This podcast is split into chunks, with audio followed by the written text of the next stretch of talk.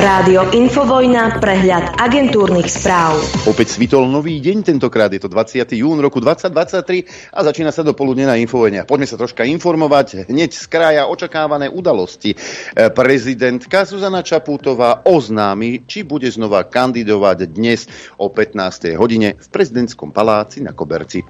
Pokračuje schôza parlamentu, mali by hlasovať o vetovaných zákonoch. Odor je na východnom Slovensku, navštíví aj priemyselný park Valaliky. No a šéf polície Hamran bude mať tlačovku k nelegálnej migrácii o 11. Samozrejme sa dozvieme, že všetko je v poriadku a všetko majú pod kontrolou.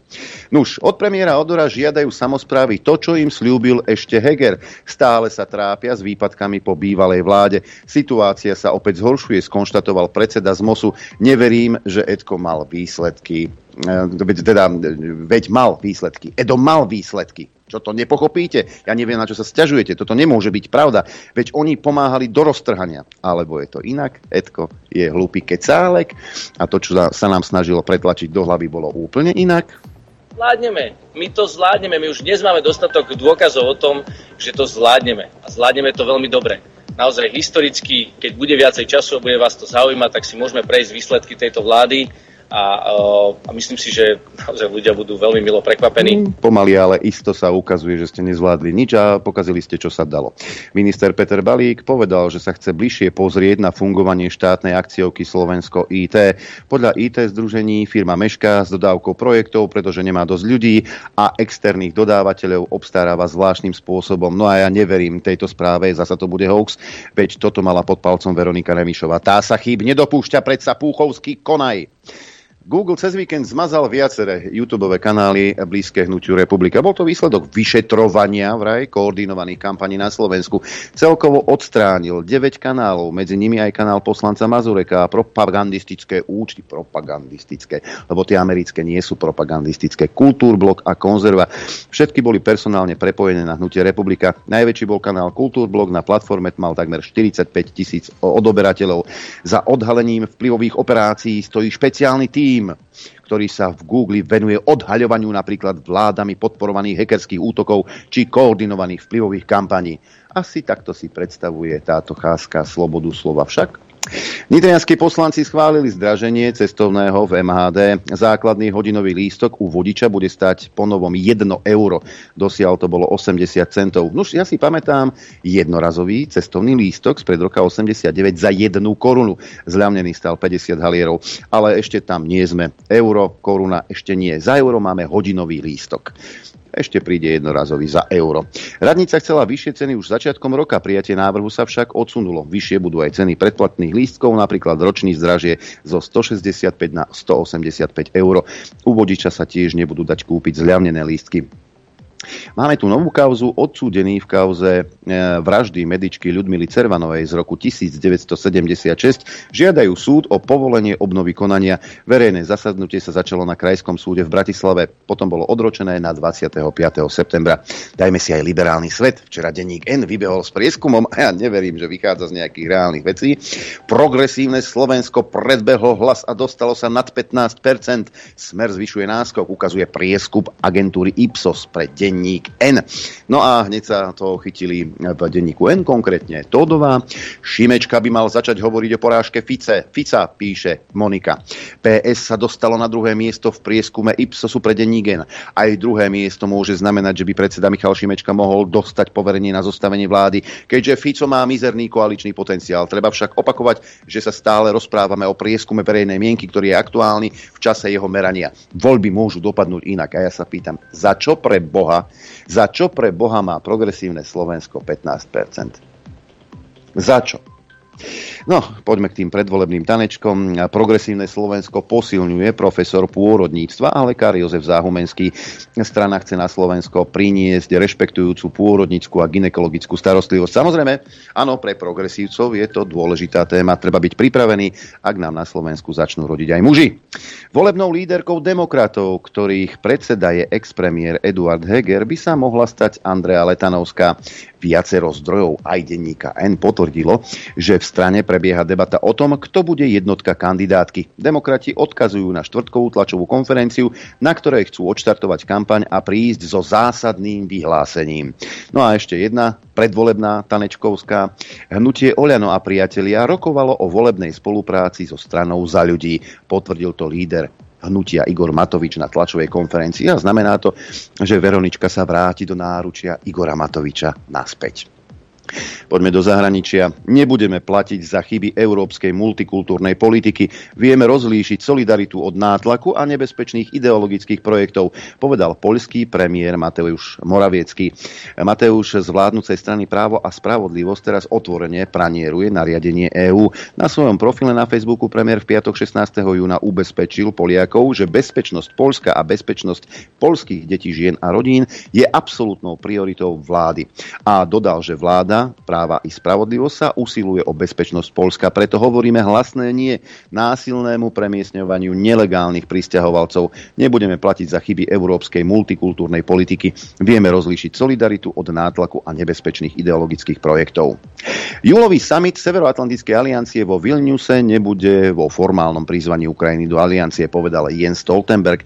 Podľa šéfa Severoatlantickej aliancie je prioritou udržanie nezávislosti Ukrajiny. Po stretnutí s nemeckým kancelárom Šolcom v Berlíne však potvrdil, že vo Vilniuse budú hovoriť aj o tom, ako Ukrajinu k aliancii priblížiť. Zároveň varoval pred akceptovaním zmrazeného konfliktu na Ukrajine výmenou za ukončenie vojny.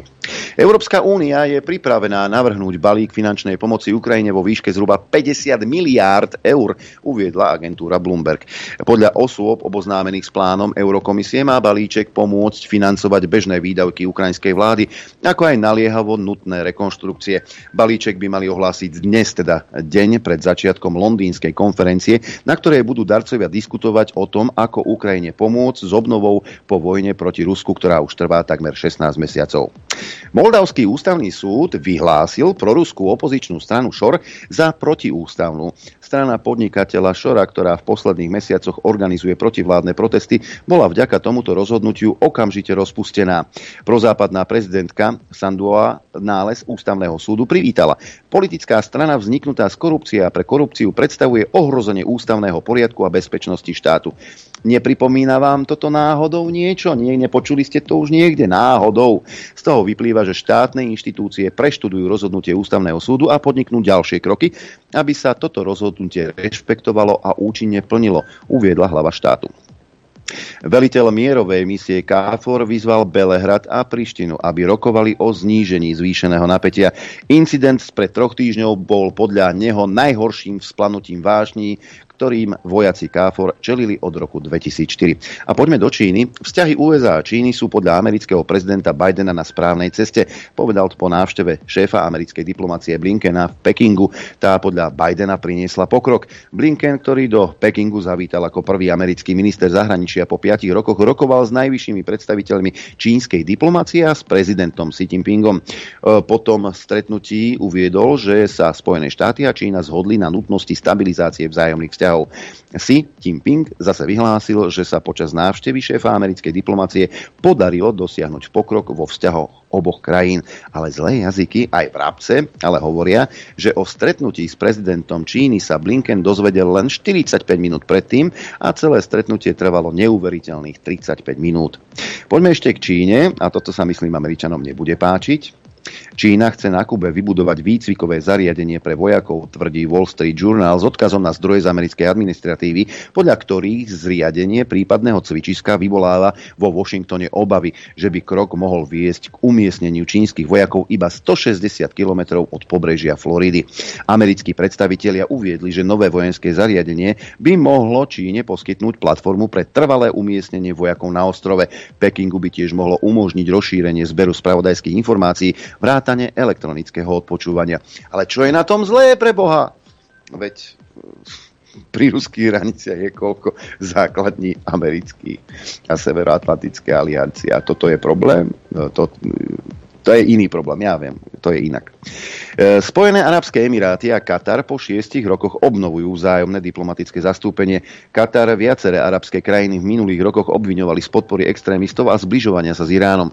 Diplomatické vzťahy oficiálne Katar a Spojené arabské emiráty obnovili už v januári 2021. Obe krajiny už dlho bojujú o vplyv v regióne a podporujú súperiace strany v jednotlivých konfliktoch vrátane Jemenu.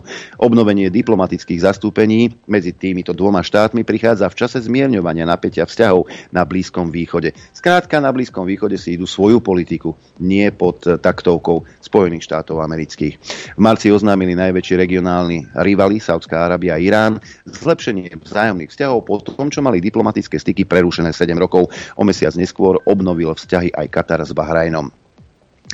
Nuž, zomrel človek investigatívec, tak ho nazvíme Daniel Ellsberg. Henry Kissinger svojho času nazval Daniela Ellsberga, ktorý Američanom ukázal pravdu o vojne vo Vietname, najnebezpečnejším mužom v Amerike. Históriu Spojených štátov amerických zmenil ako málo ktorá súkromná osoba, píšu o ňom médiá. Tajné spisy, známe ako Pentagon Papers, vynášal v aktovke a kopíroval ich po nociach. Pentagon Papers zamávali americkou administratívou začiatkom 70. rokov minulého storočia. Správa poukazovala na to, ako vláda Spojených štátov amerických počas vlády štyroch prezidentov vrátane JFK klamala a zavádzala verejnosť v americkej angažovanosti vo Vietname. Prezidenti aj vedenie Spojených štátov vedeli, že vojna vo Vietname sa nedá vyhrať. Napriek tomu ju umelo predlžovali. A ja sa pýtam, ak vláda Spojených štátov amerických klamala o Vietname, klamali aj v prípade Iraku, Afganistanu, Líbie, Sýrie a najnovšie o Ukrajine? Odpovedou vám bude nasledujúca správa, pretože povedzme si na rovinu, komu vyhovujú konflikty vo svete, najmä tie, ktoré sa dlhodobo vlečú. Hm? Americká zbrojárska spoločnosť, predstavte si, má taký názov, že Lockheed Martin, je pripravená pomôcť ukrajinským pilotom pri výcviku a údržbe stíhačiek F-16. Akékoľvek rozhodnutie o účasti Lockheed Martin na výcviku padne až po diskusiách medzi Ukrajinou, Spojenými štátmi a ďalšími západnými spojencami, povedal riaditeľ Lockheedu Martin Franksen Jones. Sme pripravení uspokojiť nie len potrebu nových lietadiel F-16, ale aj akúkoľvek modifikáciu F-16, ako aj výcvik, vybavenie a systémy, povedal. Operačný riaditeľ Logidu ocenil neuveriteľnú schopnosť ukrajinskej armády zvládnuť západné zbraňové systémy, najmä riadené raketové systémy GMLRS a protitankové raketové systémy Javelin vyrábané spoločnosťou. No a Ukrajina bojuje s nesplnenými dodávkami zbraní, za ktoré zaplatila. A častokrát so zlým stavom techniky dodanej západnými spojencami. Píše tentokrát denník The, The New York Times, podľa ktorého je niektorá technika poskytnutá spojencami použiteľná len na náhradné diely. No a nemecká armáda má po období úsporných opatrení a vojenskej pomoci Ukrajine značný nedostatok delostreleckej munície. Aktuálny stav výbušných granátov kalibru 155 mm predstavuje približne 20 tisíc kusov, čo je veľmi málo. Citoval denník Der Spiegel z neverejných dokumentov ministerstva financií. Otázka dňa znie, ak Nemci už nemajú muníciu, čo má v skladoch Slovensko pri našich aktivistických politikoch typu Naď Sklenár či Čaputová. V Rabce čvirikajú, že muníciu pre Zuzany sme poslali na Ukrajinu, ale že všetku a všetku, čo sme mali. Ukrajina obvinuje Maďarsko z toho, že je bráni v kontakte s 11 vojakmi, ktorých zajali Rusi a nedávno ich previezli do Maďarska. Šéf úradu maďarskej vlády potvrdil, že Ukrajine zatiaľ neposkytli ani ich mená. Transport vojnových zajacov z Ruska do Maďarska oznámila 9. júna na svojej webovej stránke Ruská pravoslávna církev, ktorá prevoz sprostredkovala. Jeden zo zdrojov ukrajinským médiám povedal, že prevezenie najmenej 11 vojnových zajacov do Maďarska bolo zdôvodnené ich pôvodom z ukrajinskej zakarpatskej oblasti, kde žije maďarská menšina. Ekonomické oddelenie čoraz viac nemeckých firiem zvažuje presun časti výroby do zahraničia, uviedol šéf zväzu. Dôvodom sú okrem iného vysoké ceny energií, ktoré znižujú konkurenciu domáceho priemyslu. Politika energetickej transformácie, ktorú presadzuje vláda Olafa Šolca, podľa neho nepriniesla ďalší rast. BDI očakáva v tomto roku v Nemecku hospodárskú stagnáciu. Poďme do zelenej zóny. Paríži sa stretnú lídry krajín, aby našli nový spôsob financovania, ktorý ochráni rozvojové krajiny pred dopadmi klimatickej zmeny. Budú hovoriť o presmerovaní investícií a zdaňovaní fosílnych palív. Bohaté štáty však zatiaľ nesplnili ani oveľa skromnejšie sluby. No a po 15 rokoch sa, predstavte si, e, dohodli členské krajiny OSN a schválili prvý medzinárodný dohovor o ochrane otvoreného mora. Je zameraný na ochranu ekosystémov dôležitých pre ľudstvo, ktoré ohrozuje klimatická zmena, znečistenie doprava či nadmerný rybolov. 15 rokov im to trvalo. A dobre prešmikuje Remenica aj chlapcom v Írsku. Írsko zvažuje, že v priebehu nasledujúcich troch rokov utratí až 200 tisíc kusov dobytka, čo by malo Dublinu Ukrajinu pomôcť dosiahnuť stanovené ciele v boji proti globálnemu otepľovaniu. Povedzte mi, je toto normálne? Predpoveď počasia. Tak a najprv teda povestná mapka Slovenského hydro, hydrometeorologického ústavu. Pozerám sa, že e, sú vyhlásené výstrahy. Konkrétne je tu výstraha pred teplom pre západoslovenský kraj na dnes tu si to môžete pozrieť. E, bude trvať tá výstraha pred teplom od 14. do 17. Zajtra môžeme očakávať aj búrky a výstrahy pred búrkami, ako aj výstrahy pred teplom. A druhý stupeň výstrahy pred teplom bude platiť pre štvrtok a týka sa juhozápadného Slovenska. Čo sa týka počasia aktuálneho v tejto chvíli, e, tak slnečno na celom Slovensku, teploty také letné 26 stupňov v Urbanove už v tejto chvíli, 25 v Gabčíkove, v Dudinciach 20 24,5, ako aj v Nitre, Bratislava zatiaľ 23, 25 v Kuchyni, 26 v Senici, 22 v Trenčíne a v Piešťanoch, 23,5 stupňa Prievidza, Žiar nad 22 stupňov, ako aj Lučenec Bolkovce, len 20 stupňov na Sliači a v Martine a v Žiline, 19 hlási Liesek, 11 stupňov Celzia Chopok, 20 stupňov Celzia Poprad, ako aj Telgard, 22 v Rožňave, no a na východe najteplejšie v Košiciach a v Bardiove, kde je 22 stupňov Celzia, 21 v Tisinciach v Prešove, 20 stupňov stupňov v Kamenici nad Cirochou a 21,5 stupňa v Trebišove. Povedzme si aj, aké bude počasie dnes. Inak mimochodom pozeral som počasie na sobotu, takže vyzerá, že bude, nebude hic, bude chladnejšie a zrážky len minimálne. No ale dnes bude jasno až polojasto, miestami prechodne oblačno, len výnimočne prehánky alebo búrky. Bude veľmi teplo, najvyššia denná teplota vystúpi na 26 až 31 stupňov, na juhu západného a miestami aj na juhu stredného Slovenska až 33. Teplota na horách vo výške 1500 m okolo 18 stupňov Celzia. Fúkať bude slabý, premenlivý, v južnej polovici západného Slovenska prevažne juhovýchodný vietor do 20 km za hodinu. Dopoludne na Infovojne s Adrianom. Aj s akčnou peťkou, pretože um, je útorok a práve v tento deň si ako každý týždeň vyhodnocujeme akčnú peťku. Opäť ste hlasovali a svoje hlasy ste dali takto. Na treťom mieste sa nachádza Her Šimečka. Ja nechápem fakt, za čo majú tých 15%, keď jedinou agendou progresívcov je LGBTIQ+. Hlavne ja tu chcem povedať, aj to, aj to potom poviem, a to by mal byť podľa mňa odkaz politikov z tohto prajdu, že Slovensko prehráva. Že prehrávame v uznávaní párov rovnakého pohľavia, alebo v zabezpečení dôstojnej tranzície, alebo v ochrane detí z dúhových rodín. A to sú veci, ktoré môžeme urobiť, ktoré nikoho nebudú nič stáť, ktoré nikomu nebudú odoberať z ich práv a môžu dramaticky zvýšiť kvalitu života tisícov a tisícov našich ľudí, nielen prakticky, ale aj mi vrátiť dôstojnosť a pocit rešpektu, ktorým dnes chýba a pre ktorý odchádzajú do Slovenska. Zvuk na striebornej priečke autorkou je Dorotka Nôtová. Umelci vždy mali a majú miesto v politike. Regan bol herec, Valo je basgitarista, nezabúdajme na Zelenského. Komik, ktorý dorástol do vážnosti. Umelci majú miesto v politike, lebo vnášajú do nej dušu. No a víťazom jednoznačný, musím povedať, sa stal pán Valášek, jediný to poslanec progresívneho Slovenska v parlamente, e, preto je jediný, lebo predtým kandidoval za ľudí samozrejme a potom ohlásil prestup k Šimečkovi. No a takto straší, čo tu bude po voľbách. Slovensko má na výber, či bude mentálne niekde súčasťou Putinovej ruskej gubernie, kde sa ľudia a organizácie, ktoré nie sú úplne konformné s režimom, označujú pomaly za nepriateľov.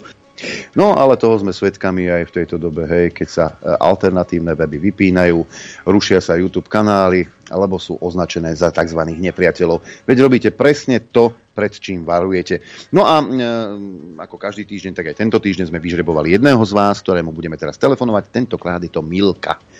Tak jej zavoláme a oznámime, že e, je výherkyňou tento týždeň. Snáď sa nám podarí dotelefonovať. Ak nie, tak Norbert už v tejto chvíli preposiela mail s prístupmi, pretože Milka si vypýtala prístup k telke. To je jedna z možností, je to možnosť A. Možnosť B je tričko... Halo? Dovolali sme sa dobre do čata. Ja tu Šamorín, štúdio Juh, Adrian pri telefóne. To nemyslíte vážne? Smrteľne, smrteľne vážne. Pozdravujeme Milka, dobré ráno. Ježiš. Nie Ježiš, Adriana Norbert. Ja som šťastná dneska ešte, lebo som bola teraz behať. Ja som sa vrátila. Hovorím, pane Bože, však dneska je útorok. A hovorím si, no neviem, neviem, lebo mi to nešlo na, na tomto najhrisku. Hovorím, zase ich vypli. Nevypli, tu sme a vám a ti telefonujeme teraz v tejto chvíli. Už za chvíľku by ti mali prísť prístupové kódy. Takže gratulujeme, tešíme sa spolu s tebou. Ďakujem, Vidíme sa v Moravciach? Prosím? Či sa vidíme v Moravciach? Viete čo, nevidíme, pretože my ideme teraz do Tatier s deťmi, teraz vnúčatami. Bohumilá To už činnosť. som im dávno slúbila, takže bohužiaľ teraz nie. ale niekde, ja už v Bratislave som bola Mhm. a niekde sa ešte dostaneme, ale ja som odkazaná, lebo ja už som dôchodkynia na dceru, kedy ona bude môcť práce a tak, jak si to zariadi. Ale vaše Ale už- ospravedlnenie je to... Hej, ale vaše obs- ospravedlnenie e, absencie v Moravciach berieme na vedomie, lebo venovať sa vnúčatám je veľmi dôležitá vec. Milka, gratulujeme viem. a pozdravujeme, želáme pekný deň. A ja vás pozdravujem a veľmi pekne ďakujem za všetko, čo robíte. Majte sa krásne. Pozdravujem aj Norka. Ďakujeme veľmi pekne. Toľko výherkyňa a o týždeň, keďže sa nám končí e, vlastne táto sezóna, o týždeň budeme žrebovať až troch z vás. A dohodneme sa takto, že za tieto zvuky budete môcť hlasovať až do štvrtka, do 18.00. Akčná peťka pre tých, ktorí počúvate častejšie alebo dlhodobejšie, viete, že e, počas prázdnin mm, oddychuje, tiež má, tiež má voľno, takže ukončíme akčnú peťku v tejto sezóne tým, že budeme hlasovať až do štvrtka 18.00 a odmeníme až troch z vás. Norbert, súhlas? Môže ako byť, môže byť. Ja to, ja to teraz hm. riešim, túto pani, ale už ju vyriešim za chvíľku, áno. Dobre, takže Milka už bude mať o chvíľku v maili Už má. prístupové kódy k telke, čo je možnosť A, pretože vy si môžete vybrať, čím chcete byť odmenení. Tentokrát to budú traja z vás. Um, mailová adresa ap.infovojna.bz do predmetu číslo zvuku poprosím, nech sa mi to lepšie, lepšie ráta a do správy telefónne číslo, krstné meno, ak ste veľkí optimisti, po prípade aj adresu a napíšte prosím vás, štyri možnosti máte. Možnosť A, trojmesačný prístup k telke, čo si vybrala Milka. Možnosť B, e, to je tričko od Rádia Infovojna, vankúšik sa skrýva pod písmenom C, no a uterák pod písmenom D. Takto odošlete mail a budúci piatok, krátko po 9 sa dozviete, či ste boli vyžrebovaní. A hlasovať môžete za týchto 5 zvukov. Zvuk číslo 1 a 2 sa opäť bude venovať pandémii, pretože je dôležité si to pripomínať. Tak takýto demokrat bol pán Boris Kolár, ak by ste zvažovali, že by ste ho volili v budúcich voľbách. Čo vám totiž to Boris Kolár slúbi, to vám nikto nedá. A aj jeho postoje počas pandémie by vás mali nasmerovať nikam inam ako do sme rodina. Nech sa páči. Ja netvrdím, že všeliek je testovanie pre Boha živého. Viete, čo je všeliek? Aby ľudia boli zodpovední, aby e, sa nekontaktovali teraz medzi sebou, aby žili v tých mikrobublinách, aby žili len v rámci tej domácnosti. Toto je veľmi dôležité. Viete, čo ešte je dôležité? Konečne sa dať zaočkovať. Čiže vláda by mala sa fokusovať teraz nie na nejaké zháňanie nejakých testov a testovanie a testovanie nie. Nie, očkovať treba. E, Vráťme sa do roku 2020, pamätáte si tie manébre, ktoré tu boli, ktoré tu vymyslel Matovič, či už to boli uzavreté okresy na Veľkú noc, alebo uzavreté aj prevádzky. No a prevádzky boli uzavreté aj tie, ktoré sa týkali posilňovne, hej? A majiteľia mm, išli dole vodou. Nepáčilo sa im to. Tak išli do Bratislavy po- protestovať. Zablokovali premávku, nie na veľa, len na chvíľku, ale Igorovi Matovičovi e, to veľmi vadilo. Jemu nevadilo, že zablokoval okresy počas Veľkej noci. Tomu nevadilo. Vôbec nie. Že sa nevedeli dostať do práce aj záchranári. Však? No ale keď e, ľudia chceli vysloviť svoj názor a ukázať, že prko nehospoda, e, tak ste boli jednoducho vymletá fašistická hlava. Viacero civilizovaných krajín v rámci Európy tak, takéto opatrenie má, alebo takto ten zákon platí. Myslím Žiaden si, zákon. že mali by sme si chrániť verejný záujem. Verejný záujem je, aby náhodou nejaká fašistická vymletá hlava nezablokovala vstup do Bratislavy na 6 hodín, na 8 hodín, na 2 dní a celé Slovensko kvôli nemu bude trpieť. Takže tí, ktorí ste nesúhlasili, ste vymleté fašistické hlavy, ale, on, ale to je samozrejme všetko v poriadku. Všetko. Toho nebolo nič zlé, čo povedal Igor Matovič. Poďme e, do e, reality, teda do súčasnosti. V nedelu som si vypočul rozhovor pána Šimečku a dokonca dva lebo však aj e, Teatrojka Dúhová spoločne s Markízou musia pretlačať progresívne Slovensko. Šimečka sa objavil tak v relácii v politike, ako aj v relácii na telo. A toto, čo z neho vypadlo, mi odstrelilo dekel v Markíze. Ja som presvedčený o tom, že aj progresívne Slovensko to viem garantovať a verím, že aj KDH sú zodpovedné štátotvorné strany, ktoré, hoci majú odlišný postoj, sa vedia dohodnúť. Progresívne Slovensko a KDH sú štátotvorné strany. Vieš, keď si milíš eh, cudzie pojmy ako verandu z reverendu a gladiátora s radiátorom, tak potom to dopadne takto. Štátotvorná strana KDH nikdy nebola. Bola proti vzniku samostatnej Slovenskej republiky. A progresívne Slovensko je tu 6 rokov. Aká si ty štátotvorná strana, môj zlatý? Drogy? Alebo nevzdelanosť? alebo oboje. Zvuk číslo 4. Opäť tu mám premeny. Ha, ha, je moja obľúbená eh, táto eh, činnosť posledné 3-4 týždne. Tentokrát si pustíme premeny Mikuláša Zurindu. Môžu byť ľudia nedomotaní, keď líder nielen opozície, ale strany, ktorá dlhodobo vedie v prieskumoch verejnej mienky, je nehanebne otvorený spojenie z tých, čo zabíjajú. A nevieme ľuďom povedať, že lúpia na Ukrajine, že páchajú genocídu, zabíjajú deti, starcov, ľudí. Toto nevie povedať slovenský líder? Otvoril som nebo pre americké lietadla, aby bombardovali Belehrad. Urobil som dobre. To len tak na okraj. A keď sme už pri tom bombardovaní, v 45. americké lietadlá bombardovali Plzeň. Ale nebombardovali strojárske závody, ale bombardovali civilné, civilné objekty. No, niečo o tom vedel dnes už nebohý Karel Gott. Tentokrát to bolo v relácii e, Aniel Strážny, ak sa nemýlim, a nemyslím si, že pani Heribanová bola nejak spokojná s týmto výrokom. Náletu na Plzeň, spojenců, hmm. osvoboditelů, kteří e, nás bombardovali Plzeň, jenom do té Škodovky se nestrefili, do které se chtěli strefit, protože tam měli většinu akcí, takže proč by se strefovali do vlastního majetku. No, tak bombardovali domy, kde jsme bydleli. Zvuk číslo 1. Boris Kolár, dvojku má Matovič, Šimečka, trojku, štvorku Zurinda a jeho premeny a peťku Karel Gott a bombardovanie Plzne. Mailová adresa, zopakujem, apzavináč.infovojna.bz a treba zopakovať aj to, že hlasujeme do štvrtka do 18.00 a v piatok o tomto čase budeme telefonovať až trom z vás, pretože až troch z vás vyžrebujeme. Toľko akčná peťka, pozdravujem do štúdia 54. Dobré ráno tebe, poslucháčom aj divákom. Aby ste vedeli, že ja cudzie slova ovládam, tak ja viem, že jak gladiátor, tak aj radiátor môže byť občas teplý. Však? Počúvaj, ten, teraz ale seriózne sa pýtam, lebo neviem, hej, ten balášek, to sa mi iba zdá, alebo znie tak, ako to počasie? Ale hej, hej, hej. hej. Hej, dobre, aj, ale... aj to jeho vystupovanie, hej. Ale veď v správnej no, strane. Veď pohode, veď ako, ja sa len pýtam. dobre, ako sa je to pohode. Aby som vedel, že či sa motočí čelom alebo chrbtom. Ale aj tá relácia v politike v nedelu bola ako 33 stupňová že Hej. moderoval to Dürer, bol tam Pellegrini a aj pán Šimečka.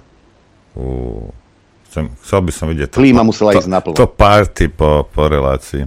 Dobre, mám technické veci. A dnes v popoludnejších hodinách vypadne vysielanie, pravdepodobne aj stránka, pravdepodobne všetko. Hej. Uh, musel som s, Kupka Maťka vyslať, pôjdu do serverov, nie, nie, máme problém tam s jedným diskom, tak ak bude treba to vypnúť, ja toto neviem. Možno nejakú polhoďku, hoďku, len aby ste vedeli, že nás nevypli, že my sa ideme vypnúť. Lebo sme tak uvedomili, že my nečakáme, my nečakáme na nacistov, aby nás vypli, my sa už vypneme sami. Hej, ale potom to asi pravdepodobne zapneme opäť. Hej, takže menšia technická chyba tam je a a ktorú treba, alebo dlhodobo sa to nedá udržať a, a proste bez, bez toho, aby sa to urobilo. To je jedna vec. Druhá vec je pošta. A pos, včera sme odoslali poštu, aj, a to už možno za posledných 10 dní nejak má, máme problém samozrejme, lebo však sú tieto stretnutia hore dole, ale a im asi 15 vás bude čakať ešte do asi budúci týždeň to pošleme, lebo niektoré veci proste nie sú. Hej. Na tých uh, stretnutiach sa vypredajú, veď a to je taká lotéria vždy v tomto, kde sme to boli, v Júri, tam sa vypredali mm. veľké veľkosti, hej, pánske teda, tak sme to doobjednali do Košíc, hej, tak tie malé a stredné sme nechali, avšak bo, poriadne sme na, na objednali tie No predstav si, v Košiciach zase malé išli. no, takže máme plno toho, toho nemáme, tak sa to dorába, tak chvíľu vydržte prosím vás nejaký ten týždeň, než toto už skončí tá, a tieto stretnutia teraz v sobotu a potom budúci týždeň. Určite do, do 30. do dovolenky bude všetko, všetko odoslané, len, len majte prosím vás aj, aj strpenie. A toľko koniec, koniec hlas. No a... Chcete vedieť pravdu? My tiež. My tiež. Počúvajte Rádio Infovojna. Dobré ráno prajem, priatelia. Dobré ráno prajem aj ja. Ten, to progresívne Slovensko po ďalšej prestávke budem mať reálne čísla. V Rabce toto lietali, že idú zistiť.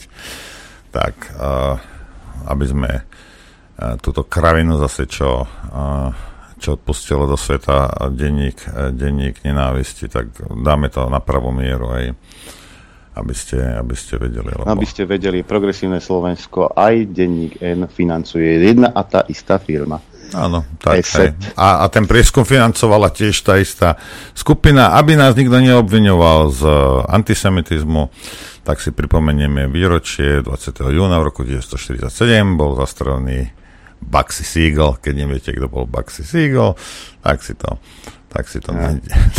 Ja, len, ja len pripomeniem, drahí veriaci bratia a sestry, aktivitu progresívneho Slovenska počas tzv. pandémie Možno si pamätáte, e, keď na námestí Slobody robili, e, robili Bašável, teda že príďte sa dať zaočkovať, prišlo tam 200 ľudí, námestie bolo uzavreté, nejakých odporcov tam ani nepúšťali, boli pod dokonalou ochránkou a dokonca spúšťali, spustili kampaň Som za povinné očkovanie. Dnes už je táto doména na predaj, ale pripomeňme si to, aby ste vedeli.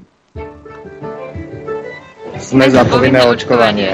Som za povinné očkovanie. Som za povinné očkovanie. Som za povinné očkovanie. Som za povinné očkovanie. Som za povinné očkovanie. Som za povinné očkovanie. Som za povinné očkovanie. Som za povinné očkovanie.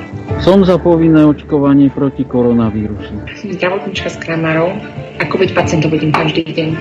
Stretám sa s tým neustále. A preto áno, som za povinné očkovanie na Slovensku. My sme naozaj presvedčení, že jedine očkovanie je tá cesta, ktorá nám pomôže ukončiť pandémiu. Nemyslíme si to iba my v progresívnom Slovensku, myslí si to vedecká obec, lekári, lekárky, ale už o tom uvažujú aj viacerí štátnici v západných krajinách. Podporte nás svojim podpisom na web stránke www.zapovinneočkovanie.sk Ty ťapaj, toto, toto, toto, toto bola jedna z kampaní, ale prečo by sme... Treba upozorňovať na to. Pozri Hej, sa. Treba. Pozri sa. Čo? Počkaj, chybička se vloudila. Irenko, proč, Irenko? Ja se ptám, proč, Irenko? Progresívne Slovensko ako prvá zatiaľ jediná strana na Slovensku vyzýva k povinnému očkovaniu, tak ako to zaviedlo susedné Rakúsko. Prečo? Hovorí sa, že politici, političky zvyknú siahnuť po tom jedinom správnom riešení až vtedy, keď poskúšali všetky tie, ktoré veľmi nefungujú. A my si myslíme, že toto je presne ten čas, kedy už naozaj nastal čas uh, nechať tie pokusy a vymýšľanie rôznych nesprávnych a v tom prípade Igora Matoviča bombastických atomových nápadov a stiahnuť naozaj potom, ktoré sa ukázalo ako jediné nevyhnutné.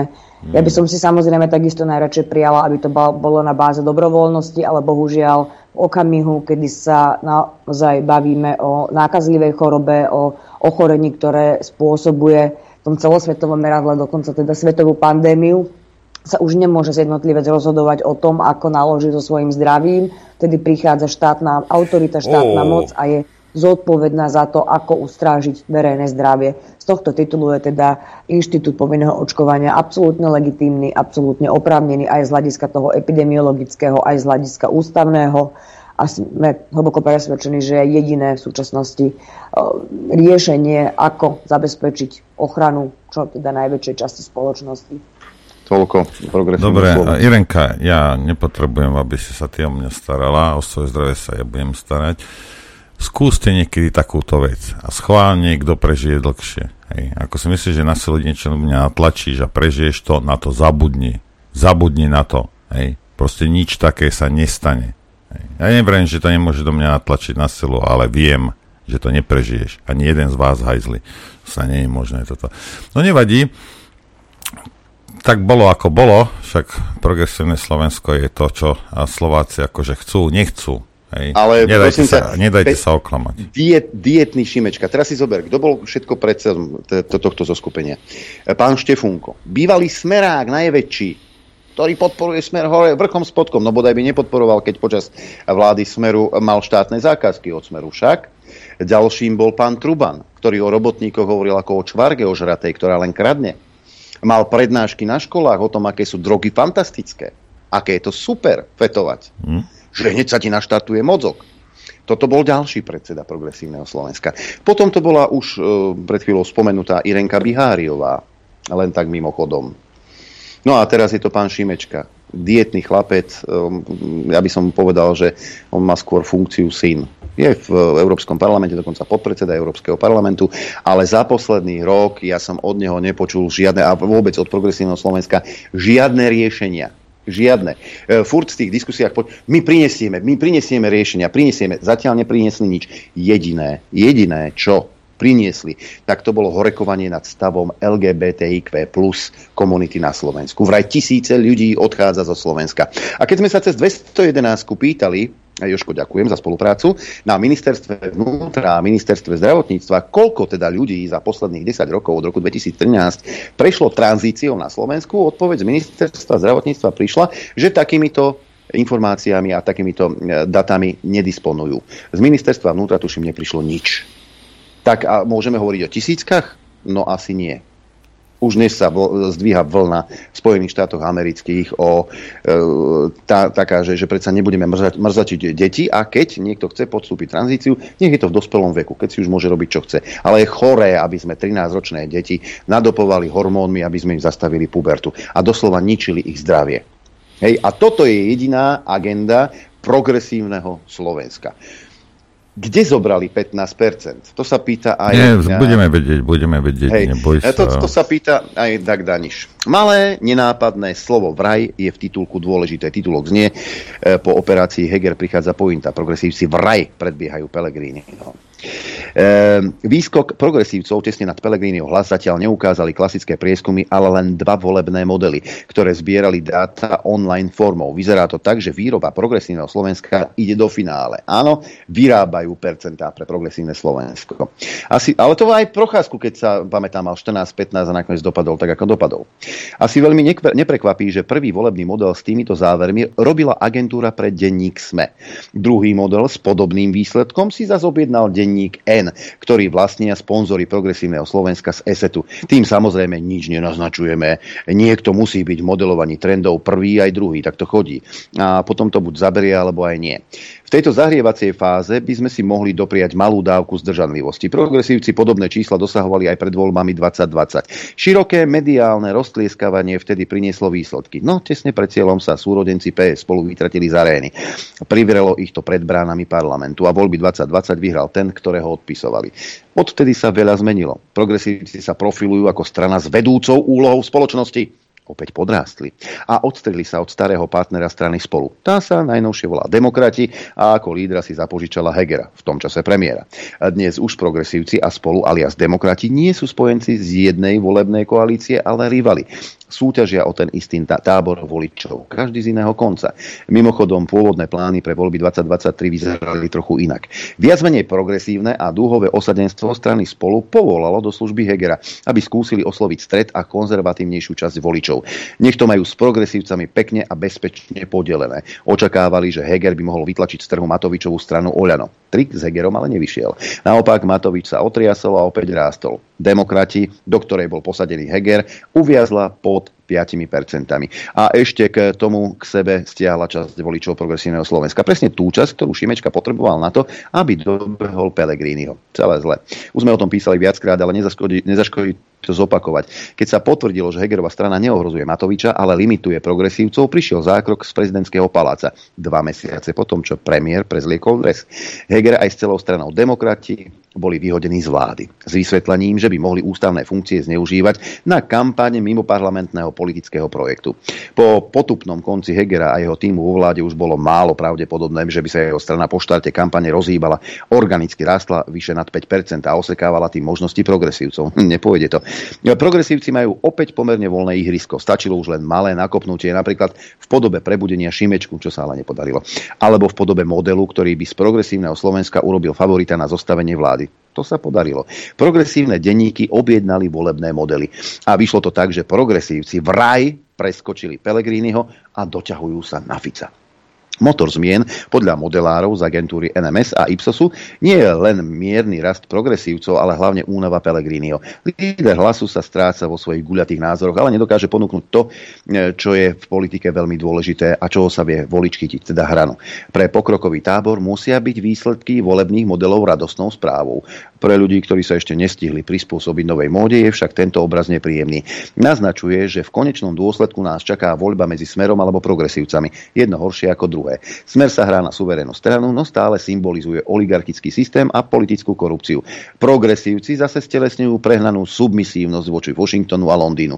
A k tomu dúhové a transrodové zvrátenosti, ktoré sú väčšine slovenskej spoločnosti cudzie. Slovensku opäť chýba silná konzervatívna národná strana, ktorá by dokázala ponúknuť také samozrejmosti, akú zastupovanie slovenskej spoločnosti a pokus presadzovať v rámci EÚ a Severoatlantickej aliancie slovenské záujmy. Namiesto toho tu máme starú mytológiu boja dobra so zlom. Buď alebo. Pri pohľade na tento pochmúrny obraz môže mierne upokojujúco pôsobiť len skúsenosť.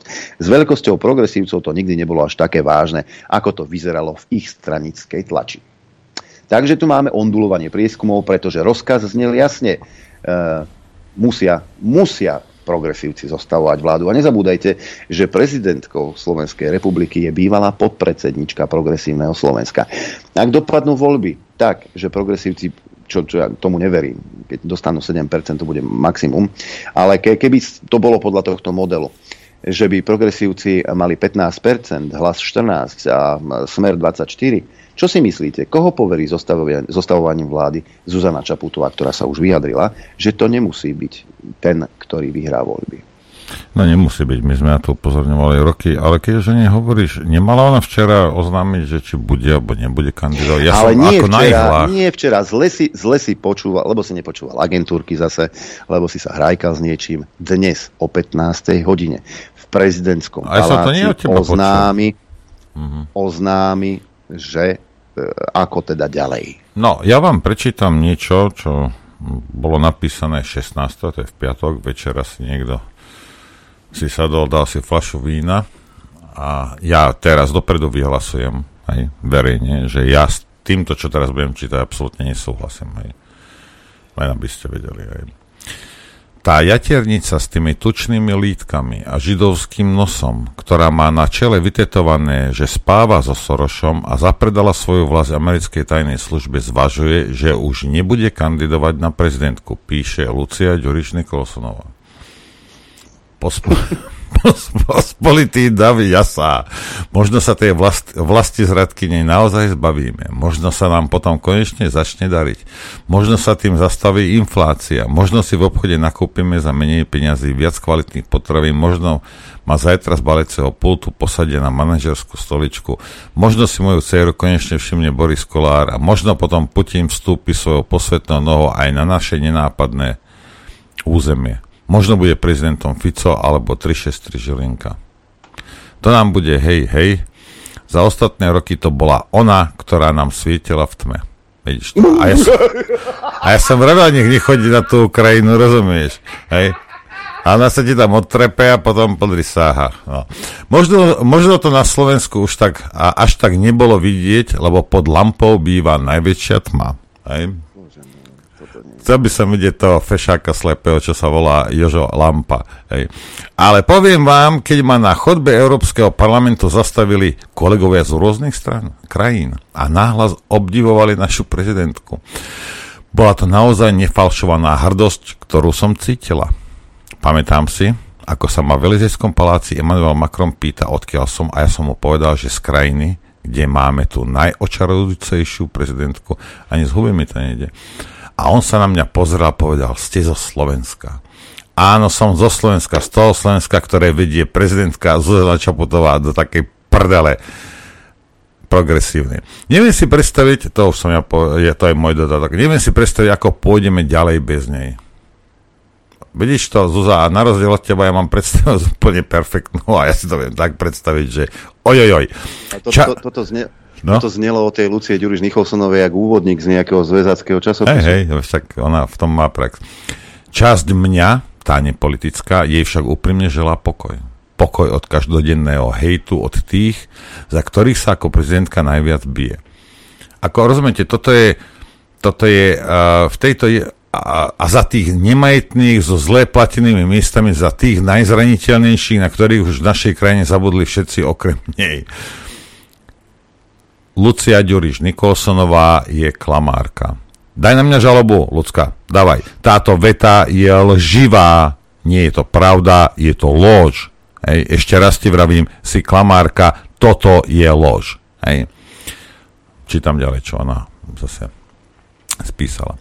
Želám jej slobodu, osobnú slobodu, aby mohla milovať a dávať to najevo. Nie len doma, na koberci, ale teda nie len doma za zatvorenými dverami, ale aby to mohla vykričať do sveta, že miluje a je milovaná.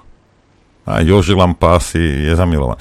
Tá, lebo takto to chce od času urobiť každá zamilovaná žena. Doposiaľ to musela skrývať pred ochránkou, pred ľuďmi, ktorí dovolia milovať iba tým v tradičných rodinách. Želám jej, počkaj, čo je toto?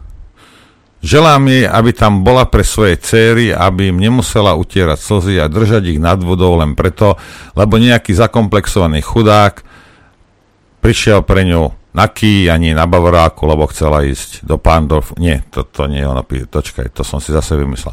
Lebo nejaký toto už ju zakomplexovaný chudák, naprataný v zle padnúcom oblek, uh, saku si jedného dňa z parlamentnej lavici povedal, že verejne zhejtuje a poníži prezidentkinu dceru, lebo nevyzerá ako tie botoxové šupy s fejkovými guči puči. Želám jej dobré rozhodnutie, želám jej, aby zostala Zuzanou Čaputovou, lebo pre mňa bude navždy mojou prezidentkou. Houk, dohovoril som. Tak a teraz uh, Adri- Adrianko vám niečo pustí, ja si zatiaľ idem, idem si vymyť, ešte, ešte, vymyť ešte, hubu ešte, s niečím. Nie, ešte, ešte nepustím, pustím o malú chvíľu, ale e, ako z, tejto, z tohto marazmu von a ako zabojovať o to, aby títo progresívci alebo ľudia ako Lucia Ďuriš Nikolsonová nebola vo vedení štátu, tak to ponúka Edo Chmelára. Potom si pustíme Ďura Poláčka a jeho postrehy z Ukrajiny. Je to krátke, e, chvíľočku 5 minút. Ak chce opozícia uspieť vo voľbách, je najvyšší čas zmeniť stratégiu. Prieskumy verejnej mienky treba brať vždy s veľkou rezervou, ale dôležité je sledovať trendy.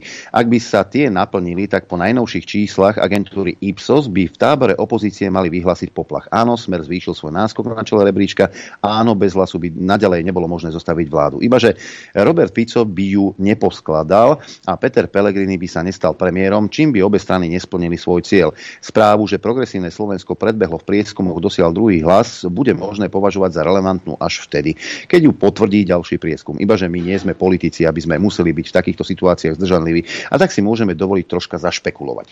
Keďže Smer by nedokázal zostaviť vládu ani pri najnepravdepodobnejšej možnosti, ktorú včera, teda v nedelu, otvorene e, odmietol Peter Pellegrini, teda Smer hlas republika, Hlas SD by sa musel spojiť s progresívnym Slovenskom, Saskou a s niekým z dvojice Smerodina KDH. Pre Pelegriniho by to bola na jednej strane elegantná príležitosť, ako vysvetliť voličom, že nemal inú možnosť, aj keby veľmi chcel ísť do vlády so smerom. Matematicky to nevychádza. Na druhej strane dominantné progresívne Slovensko by mu v takejto situácii nemuselo ponúknuť post premiéra. Prezidentka by v súlade s tým, čo predviedla pri zostavovaní úradníckej vlády, víťaza volieb Roberta Fica obišla a poverenie by odovzdala priamo lídrovi progresívneho Slovenska. Je však otázne, či by Michal Šimečka takúto úlohu osobne prijal, keďže na riadenie štátu nemá ani do skúseností, ani zručností a tak sa javí ako čoraz pravdepodobnejšia možnosť, že by si progresívne Slovensko adoptovalo Ódora, ktorý by ako predseda vlády pokračoval aj naďalej. Nevylučujem, že s takouto možnosťou v prezidentskom paláci od začiatku rátali. Aké možnosti má v tejto situácii opozícia? V prvom rade sa musí okamžite prestať hašteriť medzi sebou. Už som, to na, už som na to upozorňoval niekoľkokrát. Niektoré strany akoby zabudli kto je ich súper. Peter Pellegrini sa chvastal, že vo svojom prejave na stranickom sneme ani raz nepoužil slova ako Čaputová alebo Šoroš. O to viac však útočil na Roberta Fica a neprestal s tým ani v nedelnej diskusnej relácii TA3, čo najmä po tom, čo Smer vyhlásil ústami svojho lídra moratórium na kritiky hlasu, vyznieva ako posadnutosť. Podobne pôsobia aj útoky republiky na Slovenskú národnú stranu. Ja som síce s vďakou odmietol ponuku Andreja Danka na kandidatúru, ale Slovenskej národnej strane držím palce, pretože pre možné zostavovanie opozičnej vlády je potrebná a možno až nevyhnutná. Keď Milan Uhrík kydá na národniarov, že každý volebný lístok vhodený do úrny za SNS je prepadnutým hlasom národne orientovaného voliča, opak je pravdou. Najzbytočnejší je hlas pre republiku, lebo po včerajšom vyjadrení Pelegriniho sa koaličný potenciál ex-kotlebovcov blíži k nule. Napriek tomu musím povedať, že zmazanie účtov blízkych hnutiu republika považujem v tomto období za vážny a znepokojujúci zásah zásah do predvolebnej kampane. Nič to však nemení na tom, že vláda sa bude dať zostaviť len vtedy, ak sa SNS dostane do parlamentu. Ale ani to nemusí stačiť. Volebná stratégia Smeru je postavená na taktike hradieb. Smeráci urobili doslova kruhovú obranu, chráne vlastných a nepúšťajú medzi seba cudzích. Aj z tohto dôvodu stroskotalo moje úsilie, aby Smer vzal na kandidátku aj socialistov SK, čím by si mohol posilniť ľavicový imič a získať ďalšiu prestíž v porovnaní s hlasom, ktorý sa spája s liberálnymi pravičiarmi z dobrej voľby. V tejto súvislosti je tragikomické, keď práve bývalý dlhoročný smerácky europoslanec Boris Zala radí hlasu, že jeho vláda so Smerom by bola ústupom od sociálnej demokracie. No lebo vláda s vysnívaným partnerom Petra Pellegriniho ultrakonzervatívnym KDH a so Sulíkovou neoliberálnou Saskou by nebola nebola ústupom od sociálnej demokracie. Ani náhodou. To už je také trápne a nasmiech, že to netreba ďalej komentovať. Vráťme sa k smeru. Jeho snaha uzatvárať sa môže viesť k tomu, že sa z tejto strany stane suchá ratolesť. Síce zvýťazí, ale jej možnosti rastú tu odumrú a ako som už naznačil v jednom zo svojich predchádzajúcich príspevkov, jeho žezlo a významnú časť voličov prevezme republika. Pretože spájanie sa je pred rozhodujúcim zápasom o bytie a nebytie Slovenska kľúčové. Smer zohráva v tomto zápase rozhodujúcu úlohu, ale na zopakovanie výsledku z roku 2012 už nemá potenciál. Preto potrebuje čo najviac spojencov. Hlasy ale pomýlil dvere. V náručí progresívcov bude Peter Pellegrini možno šťastný, ale jeho strana sa stane pre voličov zbytočnou. Svoju politiku kultivovania sociálnej demokracie, ak vôbec vie, čo to je a myslí to vážne, môže realizovať len spojení so Smerom. Diskusia na TA3 nedelná opäť potvrdila, že najväčšou hrozbou pre Slovensko nie je vláda Smeru, ale nástup fanatických progresívcov, ktorí sú pripravení udusiť posledné zvyšky autentickej demokracie. Ich líder Michal Šimečka sa netajil tým, že považuje vypínanie nepohodlných webov za správne, že v tom chce pokračovať a dokonca ešte zintenzívniť cenzúrnu činnosť. Jeho predstava o ochrane štátnych záujmov je v skutku desivá. Na námietku, že na Slovensku operujú aj iné tajné služby ako Ruská, pobúrene povedal, že sa to nedá porovnávať, lebo sú to naši spojenci a oni robia aj pre nás tú spravodajskú činnosť. Chcel by som vidieť v tej chvíli pohľad Angely Merkelovej alebo iných západných politikov, ktorých odpočúvala americká CIA v Nemecku. Francúzsku a Taliansku bol z toho škandál, ale to isté len preto, lebo oni nie sú tak uvedomili ako Šimečka, aby pochopili, že Američania chcú iba naše dobro. Boh nás chráň od takýchto fanatikov, ktorí nevedia, že ich vlast a každého, kto nezdiela ich zvrátené ciele, by chceli udávať a zatvárať. Človek je vznešený tým, že vie o svojej úbohosti. Nie je nič horšie ako to, keď sa človek začne báť pravdy, aby neukázala, aký v skutočnosti je. To sú slová geniálneho francúzského fyzika a matematika Pascala, ktorý sa narodil 19. júna 1623, teda presne pred 400 rokmi. Zdá sa, že všetko dôležité už bolo povedané. Toľko Eduard Chmelár. Vieš, ja uh, nechápem dve veci. Nechápem Pelegrinio hej, a nechápem cenzorov, lebo zamyslite sa nad tým. Hej, uh, slnečkári majú progresívne Slovensko neviem čo, pre nich bude Pelegrini furt bývalý smerák. Hej. Neviem prečo do toho tábora, on tam v, tej, v tej v tom jazierku, on chce tam loviť, neviem, čo tam nalovíš, nenalovíš tam nič, ale dobre, rob to, ja ťa nechcem mať v štátnej správe, absolútne, hej. Lebo si pre Slovensko nebezpečný, Peter. A potom nechápem tých cenzorov, čo teraz, teraz sekli uh, tie kanály uh, tej republike. Lebo zamysli sa nad tým. A republika má svojich svetkov, jak všetci majú svojich svetkov, a republika má svojich svetkov a, a teraz či ich sekli alebo nesekli, ako s tým nie, nič, nič tým nedosiahli. Myslím ako pozitívne pre nich. Hej? A, tá republika má proste tých svetkov a nič inšie, nič inšie nové nenaťahali by do, do toho septembra. No ale keď z nich robíš martírov, Hej? A no. ich chudákov teraz povypínali, neviem čo, zrušili im kanály. Hej? To možno nejakí ľudia sa budú pozerať na to úplne inou optikou. Hej? A preto vravím, že nechápem tých cenzorov, hej? že prečo to, prečo to urobili. Nič som tým nechcel naznačiť, aj bo hovorím, že nechápem. Hej? V takejto... Prečo? Prečo nie pred pol rokom? Hm?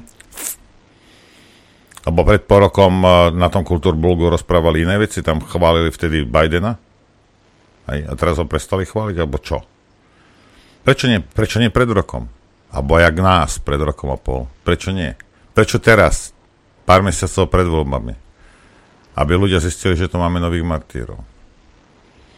Ten cenzor, teda cesty cenzora, Adrianko, sú nevyspytateľné. Amen. Zotrvajme, brat môj, v tichej modlitbe. Čo ti mám povedať? Hm, nič. Poďme si vypočuť Ďura Poláčka a jeho pohľad na to, čo sa deje na Ukrajine. E, takýto komentár samozrejme v teatrojke, na Smečku či v Markize si neprečítate ani počuť nebudete. Nech sa páči. Dobrý deň, vo spolok. V minulých komentároch som sa zamýšľal nad tým, že z vojenského hľadiska aj z takého, povedzme, vojensko-politického hľadiska nemá vôbec žiaden význam e, ofenzíva ukrajinských vojsk, e, pretože jednoducho nemôžu preraziť. Nedá sa to. Tie opevnenia, ktoré Rusko budovalo po roka, sú pri možnostiach, ktoré ukrajinská armáda má, skrátka nad ich sily. Tam nejde len o to, že Rusko má prevahu vo vzdušných prostriedkoch a protizdušnej obrane, ale oni nemajú ani to základné čo sa požaduje, e, minimálne tú trojnásobnú prevahu, e, ktorú e, potrebuje útočník. A to hovorím len o klasickom boji, to znamená, sú nejaké zákopy a tí útočníci musia prekonávať určité oblasti, na ktoré sú zastrielané jednotky nepriateľa a tak ďalej a tak ďalej. Toto všetko nie je splnené. Výsledkom je čistý masaker, ktorého sme svetkom. Samozrejme, nedozviete sa to v našich médiách. Naopak, tie médiá hovoria, že ukrajinská armáda má obrovské úspechy a že postupuje ďalej. V skutočnosti sa nedostala ani k prvej línii obrany, ktorá je vybudovaná na tom e, južnom e, smere, smere na Záporoží a aj v Donecku. A tým pádom e, prichádzajú Ukrajinci o obrovské množstva životov. No, ale keď som tvrdil, že teda nie je to, nie je to proste pravdepodobné, že by realizovali takýto veľký útok a ak teda nejaký útok bude, tak bude len súčasťou nejakého kalmivého manévru prečo do toho išli. A dokonca do toho vrhli aj najnovšie nemecké tanky, Leopardy, aj najnovšiu nemeckú, e, americkú techniku Bradley Abramsy zatiaľ ešte nie sú, ale ak by mali v rukách, aj tie by do toho hodili. Prečo? Aj nedáva to vôbec žiaden zmysel. Tie reputačné straty e, americkej techniky, nemeckej techniky alebo inej techniky, ktorá tam je, sú obrovské. Kto si kúpi Leopard alebo Patriot alebo e, nejakú inú zbraň, ktorú e, západné krajiny dodávajú. No nikto, pretože jednoznačne sa ukazuje, že tieto zbranie nie sú tak dobré, ako sú vychvalované darmo, budú hovoriť tie západné krajiny, že všetko to má určitý určitý zmysel v určitom prostredí, pri určitom scenári. To je síce pravda, na fronte sa dneska používajú aj zbranie z prvej svetovej vojny, dokonca sa používajú aj pušky Mosin, tie známe trojlinejky, ktoré majú pôvod ešte v 19. storočí. Proste, čo, čo môže zabíjať, to sa používa, to bude aj použité. Ale nie sú to zázračné zbranie. Ale otázkou je, prečo do toho išli. No, skutočne rozmýšľal som nad tým, nedáva to zmysel. Proste každý odborník, vojenský odborník tvrdí, že to je ofenzíva, ktorá je dopredu odsúdená na obrovské straty a nebude úspešná. Proste nie je to možné pri tých podmienkach, pri tých silách, ktoré tam sú, zaminovaní, pri rezervách, ktoré Rusko má, či už ľudských alebo technických, proste nie je možné s tým nič spraviť. A odpoveď eh, je síce konšpiračná, ale dáva lepší zmysel eh, na vysvetlenie ako to, že sa jednoducho všetci zbláznili pretože neverím, že sa všetci zbláznili. V amerických uh, médiách sa začali šíriť uh, také hodnotenia celého konfliktu, že je dobré, uh, keď táto válka prebieha, táto vojna prebieha, pretože umierajú nepriatelia, to znamená Rusy. A je úplne jedno, koľko týchto Ukrajincov zomrie. Je to úplne jedno. Ak pri tej ofenzíve na jedného Rusa, ktorý bude zabitý, bude pripadať 100 Ukrajincov, je to fajn. Aj pretože uh, Ukrajincov, alebo Poliakov, alebo Maďarov, alebo Slovákov uh, môžeme nahnať koľkokoľvek, aj ako z hľadiska ľudí, ktorí takýmto spôsobom hodnotia celú túto situáciu. Ale Rusi majú proste obmedzený počet ľudí a počet vojakov, ktorí tam, ktorí tam môžu nasadiť. Čiže aj keby tie straty boli extrémne veľké a neúnosné, tak stále sa to z tohto pohľadu oplatí. Čiže toto je jeden pohľad. To znamená, cieľom nie je víťazstvo. Cieľom je pozabíjať čo najviac Rusov. To je prvá vec. E, druhá vec, ktorá e, súvisí s tým, ako európske krajiny podporujú e, túto vojnu, je, že neustále sa hovorí a prezentuje, že inflácia, vysoké ceny energii, nedostatok a prezentované schudobnenie celej Európy, že je dôsledok toho konfliktu. Ale ani to nie je pravda. Pretože v skutočnosti je pravda presný opak. Ehm, konflikt je ehm, určený na to, aby došlo to k takémuto schudobneniu. Pretože cieľom Spojených štátov nie je len likvidácia Rusov, ale cieľom je aj likvidácia Európy. A je to znova konšpiračná teória, ktorá sa takýmto spôsobom otvára ale znova dáva väčší zmysel ako to, čo prebieha, čo sa vysvetľuje všelijak. Pripomína mi to uh, tie známe Ptolemajové cykly, ktorými sa vysvetľovali uh, zvláštne pohyby nebeských teliest, ak sa predpokladá, že v strede vesmíru je Zem a všetko sa točí okolo nej. Pretože nebolo možné vysvetliť pohyb Slnka, pohyb, pohyb rôznych ďalších planét, proste vymýšľajú sa šialené konštrukcie, čo všetko sa robí a ako sa to robí. A toto je podobná situácia. Proste vymýšľajú sa rôzne ďalšie e, varianty, ale pritom je tu na úplne jednoduchá vec, že Spojené štáty, respektíve e, ľudia, ktorí stoja v pozadí Spojených štátov, politiky Spojených štátov, ktorí to reálne riadia, pretože snáď nikto pri zmysloch uh, si nemôže myslieť, že uh, Spojené štáty uh, vedie Joe Biden, ktorý má na svedomí obrovské množstvo prešlapov. A to je prvá vec. Druhá vec je jednoducho nemožné, aby človek, ktorý s takýmto zázemím, teraz myslím to kriminálne zázemie, bol mohol nejak, niečo, niečo robiť.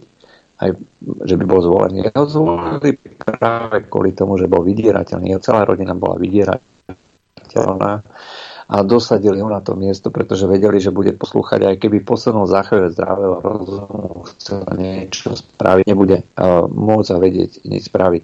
Uh, neviem, uh, možno sa to uh, objaví aj v našej tlači, ale uh, vyšlo najavo, že Joe Biden zobral, ešte keď bol vo funkcii viceprezidenta, 5 miliónový úplatok. Čo je zločin, za ktorý by musel píkať normálny občan, normálny človek by musel za tento zločin píkať.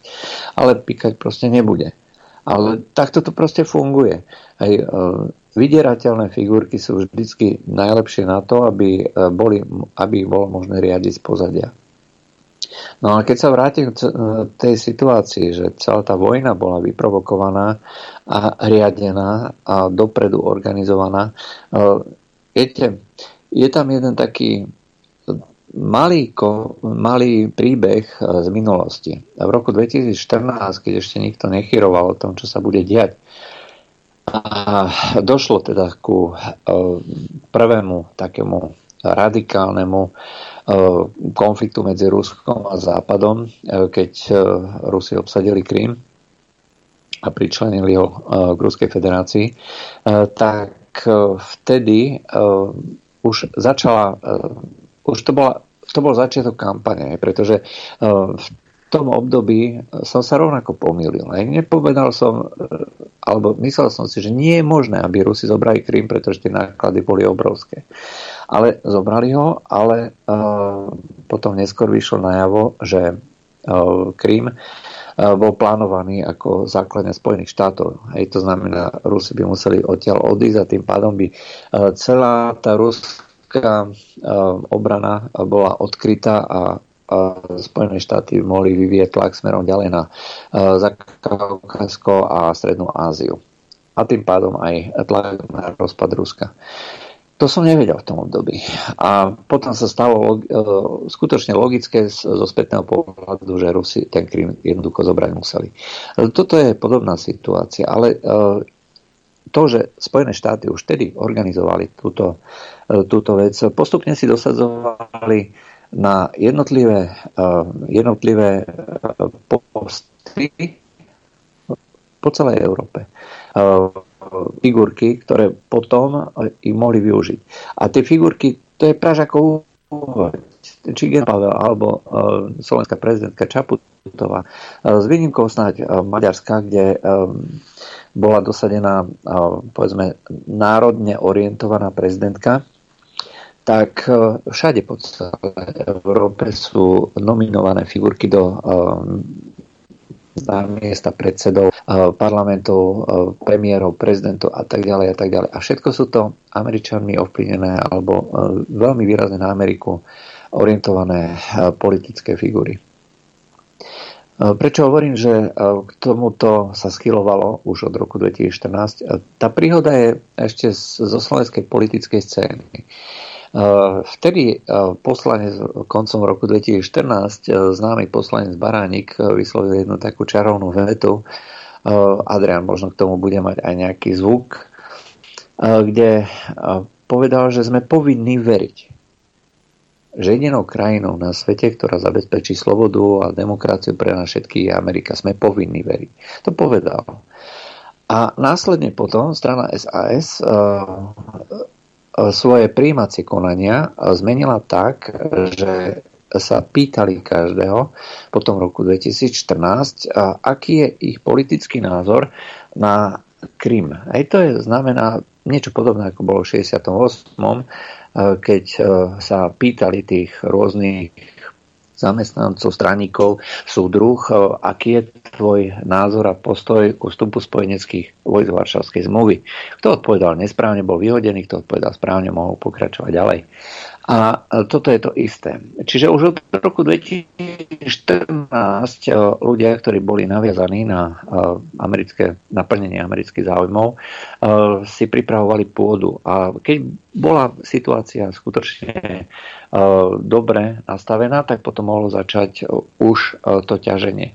Dneska vieme, že sa pripravoval útok na Donbass niekedy v marci 2020 2022. K tomu nedošlo, pretože Rusi začali skôr tú svoju špeciálnu vojenskú operáciu. A, a došlo k tomu, že na úkor záujmov Európy a Spojené štáty cez sú nimi ovládané figurky začali plniť tie svoje úlohy a všetko viedlo k tomu, že Európa ako taká išla skutočne strmým, strmým pádom, voľným pádom do recesie. Všetko bolo robené tak, aby celá, celá priemyselná štruktúra postupom času musela odísť, pretože v Európe už nebude možné podnikať. To znamená, že je to likvidácia Európy a riadená likvidácia Európy.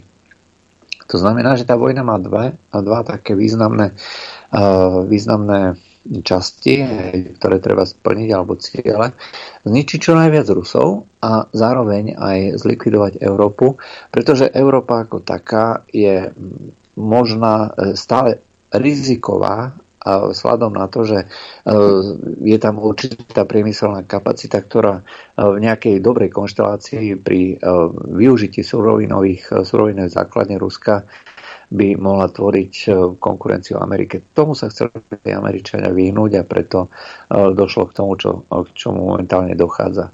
Je to smutná perspektíva z toho pohľadu, že pre Ameriku, e, súčasnú Ameriku alebo ľudí, ktorí sú v pozadí a riadia to, je výhodné neustále pokračovanie. Hej, to znamená neustále hádzanie do toho mlinčeka na meso nových a nových ľudí. Je to vojna o opotrebovanie, kde celou základňou eh, pre túto americkú politiku je nielen Ukrajina, ale celá Európa. A preto je celkom dobre možné, že bude, eh, budeme časom vidieť eh, po tom, keď sa minie množstvo Ukrajincov, ktorých je možné hodiť do tohto mlinčeka. Postupne sa budú hádzať ďalšie a ďalší Európania vo forme nejakých dobrovoľných oddielov a tak ďalej. A pôjde to postupne ďalej. To, kým bude existovať aspoň kúsok Ukrajiny, za ktorý je možné v úvodzovkách bojovať, dovtedy to bude Eh, dovtedy to bude eh, fungovať ďalej.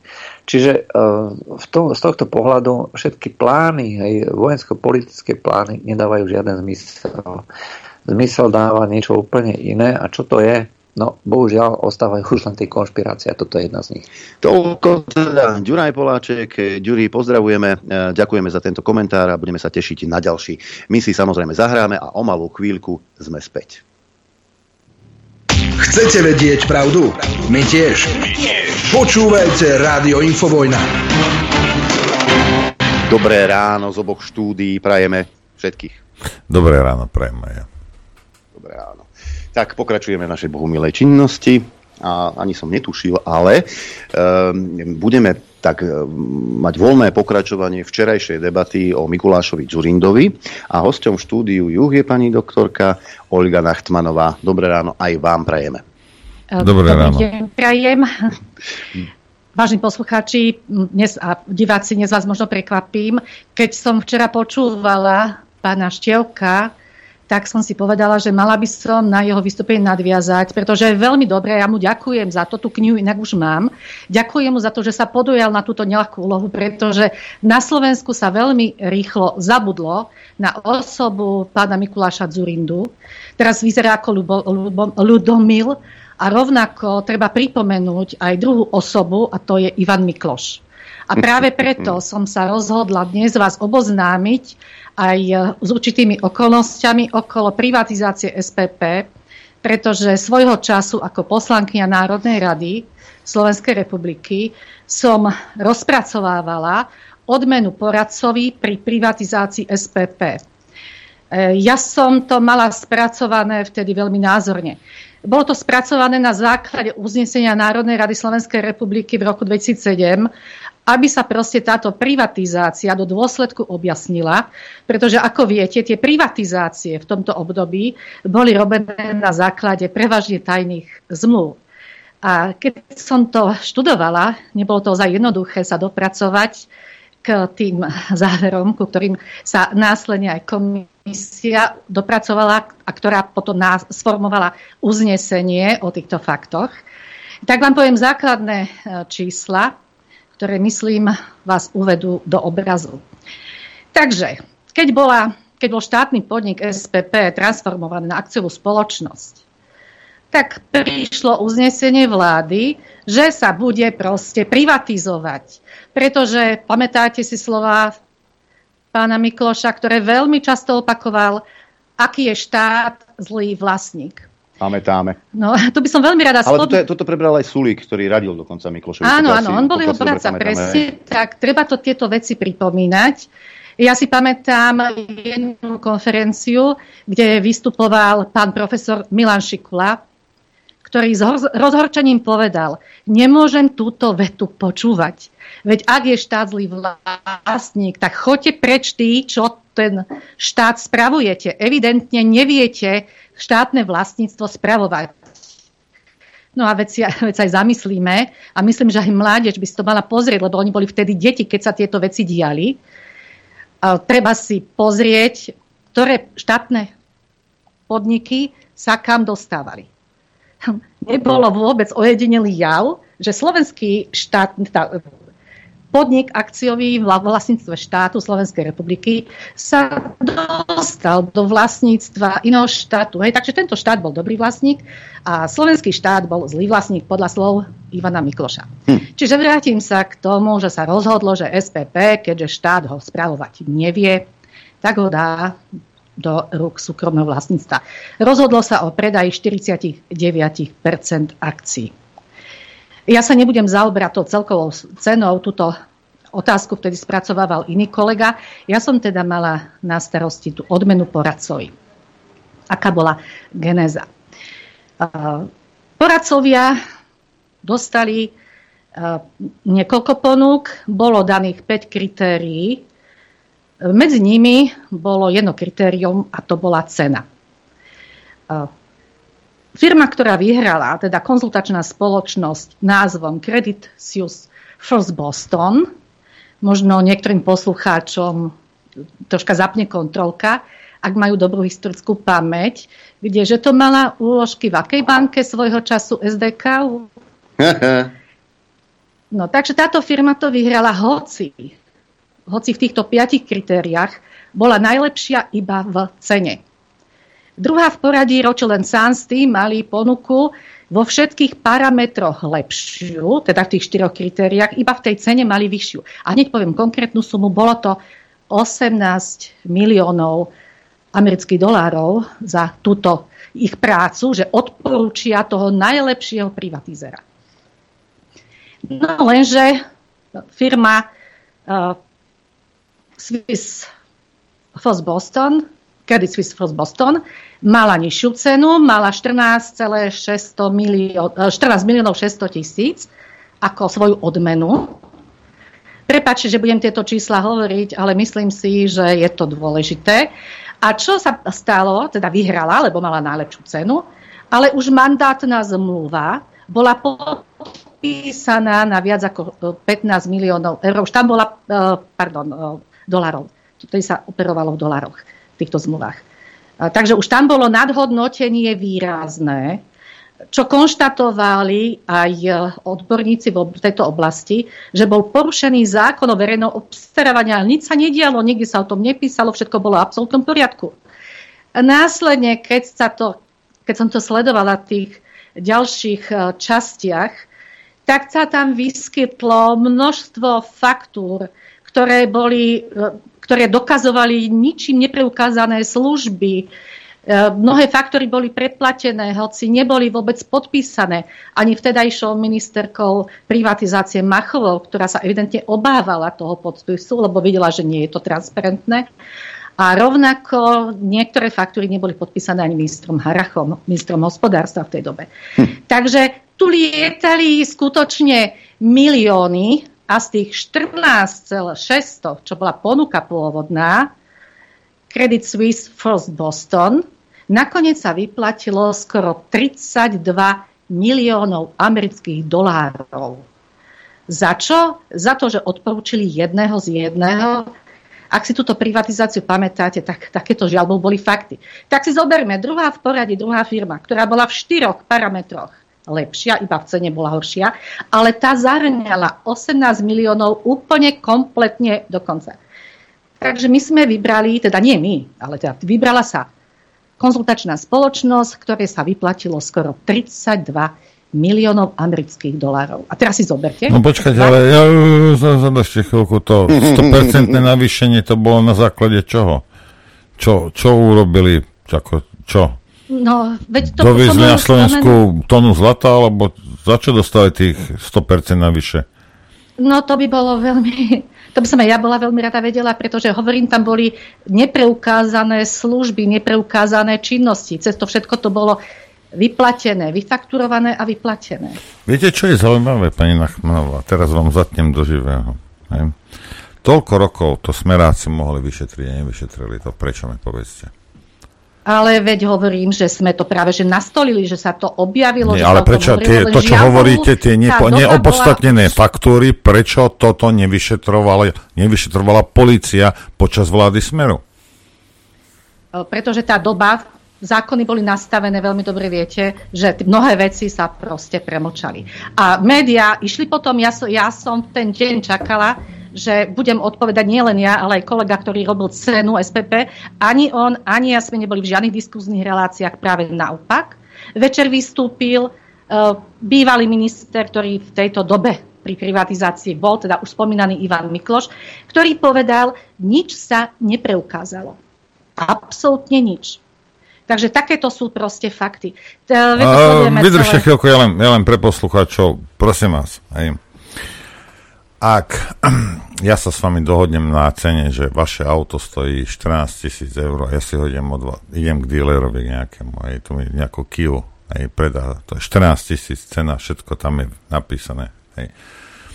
A keď ja dopadnem tak, že za ňu zaplatím 30 tisíc, tak sakramensky tam musia byť nejaké veci. Hej. Pri najmenšom nový motor, nejaký 5 litrový a 4 20 ročné fotomodelky, ktoré sa budú s Norbertom voziť. Lebo ako sa dá 100% navýšenie ospravedlniť len tak? Nikto sa to musel pýtať, kde je najväčší kontrolný úrad? Kde, kde sú poslanci? To sa nikto nespýtal, Ale... že to je 100% mm. nárast. To není, že o 500 tisíc no. hlúpych Keby ste si pozreli vtedajšie zasadnutie, tie otázky padali na všetko, sme sa pýtali, tie fakty boli dané na stôl. Rovnako, a keby ste si zobrali tie reakcie, tie odpovede, média, všetko bolo, e, nie, nie, všetko bolo v absolútnom poriadku. Tu na ozaj veľmi negatívnu rolu zohrali médiá. Možno keby ste vtedy boli na scéne ako alternatíva, tak by sa ten, ten vývoj bol iný. Ale verejná mienka bola tiež naklonená v podstate v prospech toho, že nič sa nepreukázalo. Žiaľ Bohu. Áno, taká, pod tlakom... taká, hej, taká čarovná formulka existuje na Slovensku, vše, ale všetko bolo v súlade so zákonom. Presne tak. Toto sa používalo celú dobu pri tomto. Ja som toto zámerne prezostrala poslucháčom, aby sme sa eh, aby si ľudia uvedomili, čo tu vtedy bolo, pretože títo ľudia sa nám opäť posúvajú a chcú posunúť do verejných pozícií. Pretože nie raz som počula, zo strany mladých ľudí, ktorí v tej dobe proste možno neboli na svete, alebo boli maličkí v školách základných, možno v materských školách, ktorí hovoria, Fico všetko na Slovensku sprivatizoval, pretože média to doteraz neustále šíria a tieto fakty o privatizácii počas dvoch vlád Mikuláša Zurindu ani slovičko. E, spomente si v roku 98, tesne pred voľbami, malo byť referendum o neprivatizácii strategických podnikov. A spomínate si, čo vtedy hlásalo SDK, ktoré vtedy vytvoril tú veľkú koalíciu. Ľudia, zbytočne vyhodené peniaze, nikam nechoďte, veď zákon je pripravený, privatizovať sa nemôže, teda nie, že pripravený. Funguje zákon, podľa ktorého privatizácia strategických podnikov nie je možná. No lenže ako náhle zložili vládu, už v tom 98. toto bol jeden z prvých zákonov, ktoré prelomili, pretože nebol to ústavný zákon. Keby to bol ústavný zákon, čo žiadalo referendum, aby sa prijal takýto ústavný zákon, tak to tak ľahké nie je. Čiže toto bol dlhodobo pripravovaný proces. To znamená, že aj všetky zákony si vtedajšia vláda, či už prvá alebo druhá, druhá Mikuláša Zurindu, uspôsobila tak, aby tieto ich konania ostali v takom stave, aký ste, na, aký ste vypovedali. Žiaľ Bohu. Ale treba urobiť veľké memento, preboha ľudia, už toľkokrát ste boli oklamaní, znova sa necháte oklamať. A práve preto, práve preto mne osobne tak veľmi záleží na osude slovenského školstva. Pretože musíme rozvíjať u mladých ľudí kritické myslenie a oživovať myslenie o tej ďal, ďalšej generácii, rozprávať o tom. Ale nie tak, ako povedia, že pomaly dieťa od narodenia má mať kritické myslenie a už v prvej triede základnej školy si má povedať všetko veľmi kriticky. Ak si ma spomínate moje vstupy u vás v Infovojne v minulosti, vždy som hovorila, že dieťa v tých prvých rokoch školskej dochádzky musí hlavne nasávať vedomosti, čo najviac poznatkov, pretože ten detský mozog do toho 10. až 12. roku je perfektne na to nastavený. Všetko automaticky a ľahko si osvojuje. Samozrejme podľa toho, aký má vlastný osobnostný, inteligenčný Eh, potenciál. Eh, takže áno, poďme, eh, poďme robiť v školstve efektívne kroky a nie to, čo sa deje, aby sa nám situácia, ktorá tu v tej minulosti za dvoch vlád Mikuláša Zurindu bola a keď bol poradcom Mikula, Ivana Mikloša pán Sulík, ako správne pripomenul pán Rečok, aby sa nám to už nezopakovalo. Lebo ako ožíva pán Zurinda. Pán Mikloš nám ožil už v roku 2016 a všimnite si, ktorú oblasť pomenoval ako najviac zaujímavú. Po jeho návrate z Ukrajiny, čo povedal? Začínam sa zaoberať uh, oblasťou školstva. Toto je veľmi, veľmi dôležitá oblasť a MESA 10 viete veľmi dobre, že tam figuroval na popredných miestach jeden zo zakladateľov tejto mimovládky tak e, vzniklo, vznikla nová mimovládka, vlastne taká dcéra MESI 10, mimovládka To dá rozum, ktorá presne naplňala tieto ambície e, pána Mikloša, teda e, znižovať, ja poviem vyslovene toto slovo, znižovať úroveň slovenského školstva, čoho sme žiaľ Bohu svetkami.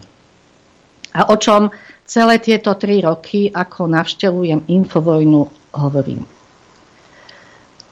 To je také moje krátke premostenie z tej minulosti. A, a, a viete, mňa veľmi trápi to, čo sa tu momentálne deje, keď vidíme ten výrazný nástup liberalizmu do nášho školstva. Začínalo to práve tým dieťaťom že dieťa si má povedať, čo sa bude učiť. Rozumiete, malé dieťa v prvej, druhej triede má povedať, čo sa chce učiť, ale toto v tých materiáloch mnohých nájdete ako také úžasné nové časti. A v tomto duchu to celé pokračuje, keď to takto pôjde ďalej, a to som počula, raz som dostala také video jednej americkej učiteľky, ktorá rozprávala o tom, s čím sa stretáva v svojej praxi.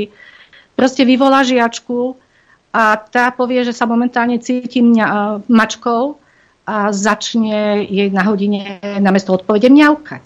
A ona s tým nemôže nič urobiť, pretože v tomto stave momentálno je to mačka. Takže tomu to treba zabrániť. Treba tú mladú generáciu viesť k múdrosti. Treba viesť k normálnym ľudským hodnotám. Možno som to povedala ako frázu, ale myslím si, že fráza to nie je, nie je to žiadne kliše, je to väčšiná pravda. Hm. E, ochrana detí je samozrejme veľmi dôležitá e, a toho, čo sa učia na školách. Teraz sú také e, trendy, som si všimol, že politici sa radi premávajú po školách, vrátane Eduarda Hegera. Rôzne progresívne spolky sa snažia vplývať na stredoškolákov, prvovoličov. Patrí politika do škôl? Eh, ja osobne som výrazne proti tomu. Ja, či som bola poslankyňa, či som bola štátna tajomnička práve na ministerstve školstva, potvrdia vám učiteľia, riaditeľia škôl a rovnako aj študenti v školách, ktoré som navštevovala, že politiku som tam neťahala. Prihovárala som sa samozrejme mládeži.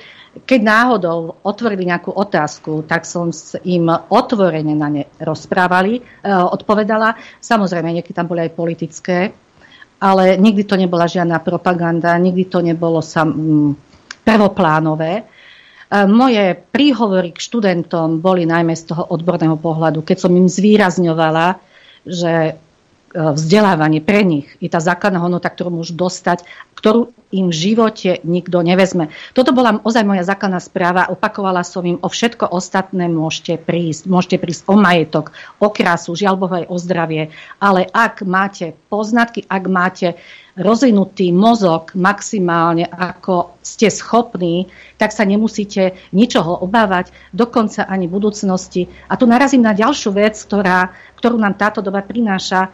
E, málo kto z nás je presvedčený o tom, že to, čo vzdelanie, ktoré získam, či už e, v základnej, strednej a vysokej škole, mi bude stačiť na celý život. Musíme sa proste vzdelávať stále. Celoživotné vzdelanie, vzdelávanie je proste faktom. Veda, technika idú výrazne dopredu, musíme to všetko zvládať. A teraz, ak ten, to dieťa má ozaj rozvinutý mozog maximálne, preto ja som taký odporca e, velebenia technológií informačných ako, ako cieľa, akože to je cieľ. Vždy hovorím, že to má byť prostriedok. Cieľom má byť rozvoj každého jedinca, teda konkrétne jeho mozgu a potom, potom tie informačné technológie, respektíve čo nám tie informačné technológie, tá umelá inteligencia môže pomáhať. Ja niekedy a v dobrom závidím súčasným študentom, kam sa môžu dostať práve pod uh, vplyvom toho, že majú také možnosti prístupu k informáciám, čo sme, dajme tomu, naša generácia nemali. No, Ale ten mozog si rozvíjať musia. Pani doktorka, vy ste vzdelaná žena. Okrem toho, že nechápem stále, čo sú to tie európske hodnoty, ale stále mi nikto nepovedal, čo je toto kritické myslenie. Kto, túto mantru používali najmä od roku 2018 rôzne liberálne kruhy a dokonca to dnes používa aj pán Poliačík. Vypočujme si ho. Luboš Blaha na Slovensku má oveľa lepšie kritické myslenie ako väčšina ľudí, ktorých poznám. Ale proste je to tak bezcharakterné hovedo, že to používa proste na úplne masívne manipulovanie ľudí v prospech ruskej propagandy. Čo je toto kritické myslenie? No práve toto, čo prezentoval pán Poliač, Poliačik. Žiaľ Bohu, je to môj rodák. Pochádzame, naše rodné mesto je totožné. Tak nie, nie všetci sa vydarili u vás v rodnom meste. No.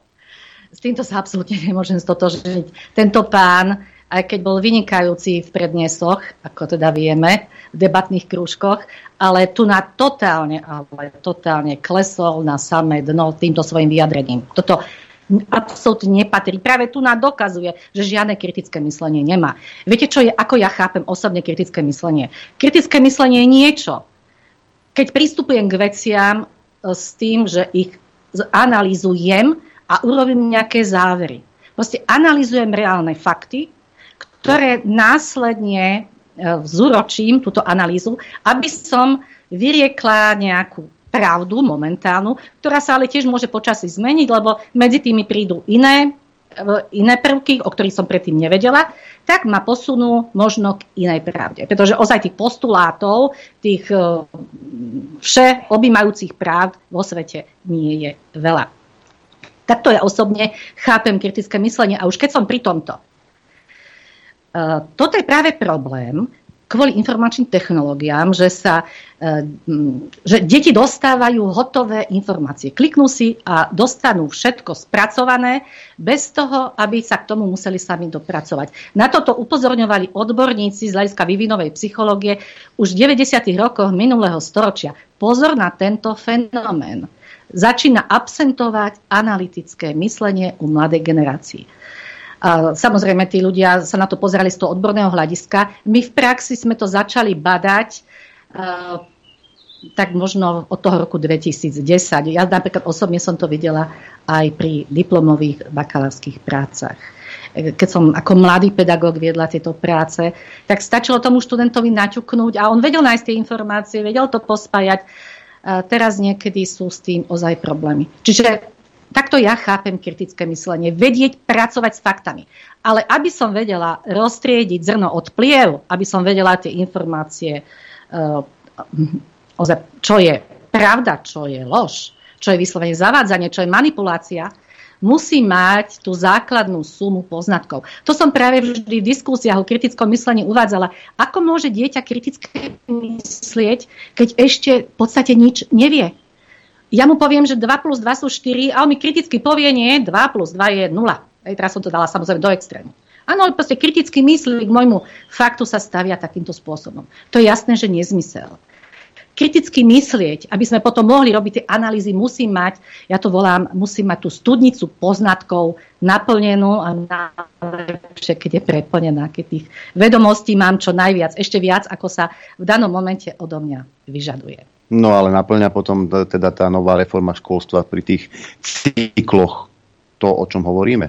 No, absolútne nie. Veď preto som sa tomu od začiatku venovala. Práve naopak práve, že tie deti strháva keby do priemeru, ale k podpriemeru. Ja som si No, ja som diskutovala v tieto dni aj s riaditeľmi špeciálnych škôl, lebo ma zaujímalo, ako je to s tými uh, určitými indispozíciami, čo sa týka uh, detí. A bola som prekvapená, aj podľa ich slov sa znížila hranica posunu. Zoberte si také Ačko, čo je ľahká mentálna e, dysfunkcia, tak tá je od IQ 50 po 69. Možno ste vy tak prekvapení, ako som bola prekvapená ja. Počkajte, IQ 69, to už môžete ísť do parlamentu na Slovensku. no. To už máte zaujímavú prácu. Hej. No, čiže áno, aj s tou ľahkou. Toto je taká prúpovídka z minulosti. Takých náš národ potrebuje. Silných a sprostých. No a tu spomínam taký fakt, že to Ačko, teda deti s týmto s touto diagnostikou sú bežne zaraďované do bežných škôl. A keď tomu priradíme slova pána Grelinga, ktorý svojho času, keď bol ministrom školstva, možno si pamätáte tie slova, že učiteľ by sa mal prispôsobiť tomu najslabšiemu, tak kam to potom ťaha tie deti? Počkajte, pa, pa, deti, pani, aj... pani, pani Nachmanová, za, za, vy, vy, teraz, viete, chvíľko mi to niekedy trvá. Vy, vy hovoríte, že deti z IQ 50 a 69 sú zaraďovaní medzi ostatné deti?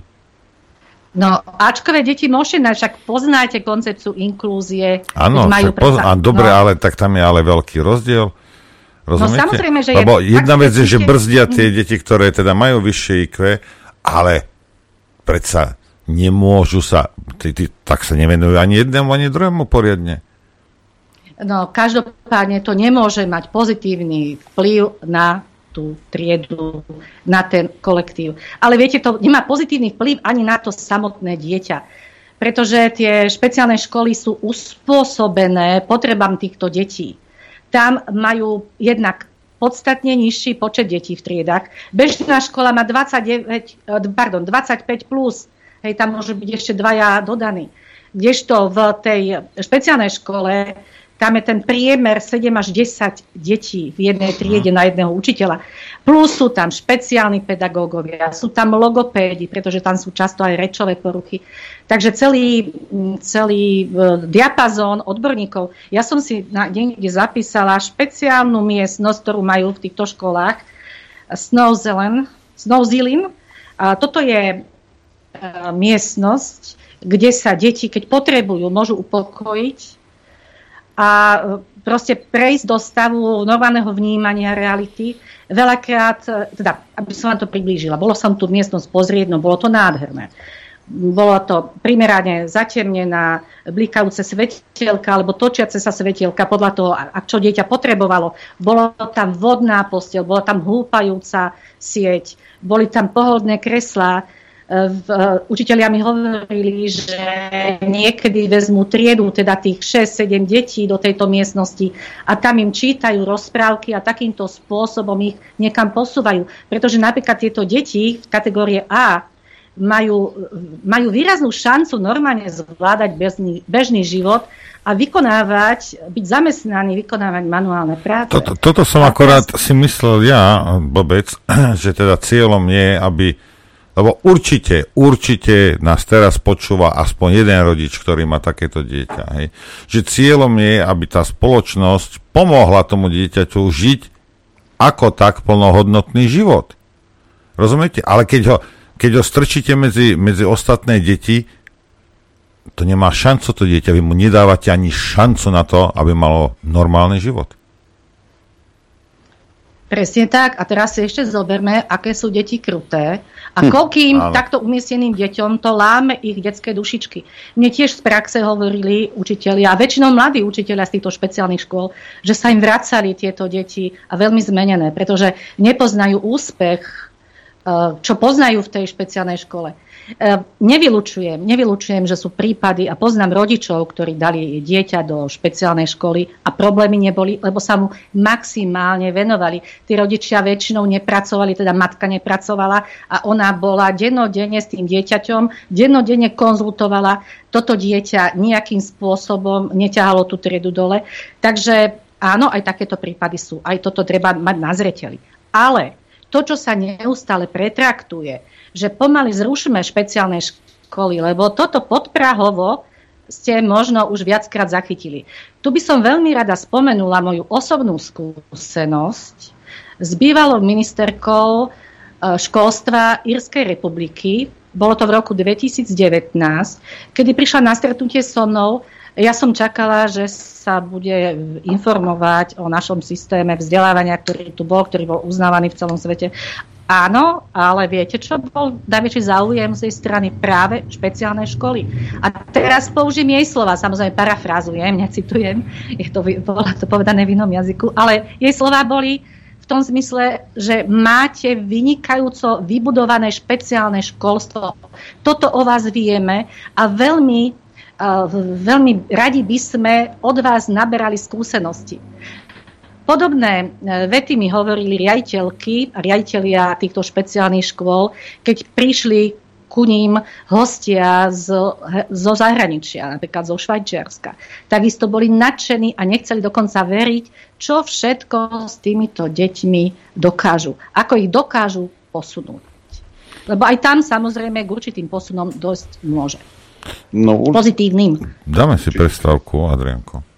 Rozumel, vykonám. Chcete vedieť pravdu? My tiež. My tiež. Počúvajte Rádio Infovojna. Dobrý deň, prajem. Dobrý deň, dobrý deň. Ja len, ja len, eh, keď sme sa bavili teda o Čaputovej, o progresívcoch a o, o možnom scenári, že si teda Šimečka adoptuje Odora, to len dve správy krátke. Rozhodnutie, rozhodnutie Zuzany Čaputovej o jej politickej budúcnosti prichádza v čase, keď má s náskokom najvyššiu dôveru spomedzi všetkých politikov. Hej? A Odor je tretí. Premiér Ľudovít Odor je už, tre, už tretí v rebríčku je- dôveryhodnosti. To kde to ťahajú tieto ľudí čísla? Z prieskumu Ipsosu pre denník N dôverujú mu najmä voliči progresívneho Slovenska, Sasky, KDH a demokratov, ale aj 45% voličov hlasu. Takže už ma, masírovka už ide. A už to ide. A Už tak to ide. a hlúpi ľudia na to skočia, dobre vám tak, čo vám mám na to povedať. Uh, hosťom štúdiu Juh je pani uh, doktorka uh, Olga Nachtmanová. Je síce pen, pa, pekné, pani doktorka, že kritizujete to, čo tu je. A ja nehovorím, že nie je čo kritizovať, lebo je čo kritizovať, ale v tejto našej dobe málo kto prináša riešenia. Máte ich, alebo ako? Kritizovať je fajn, ale ponúknuť riešenie je druhá vec. E, Ďakujem za otázku. Samozrejme, e, riešenia mať musím a my musíme. Ja sa celé roky stretávam so skutočnými odborníkmi e, z praxe, ale aj v oblasti teórií, v oblasti pedagogiky, vývinovej psychológie, neurofyziológie, pretože toto je moja, moja idea už niekoľko rokov, ktorú dokola opakujem.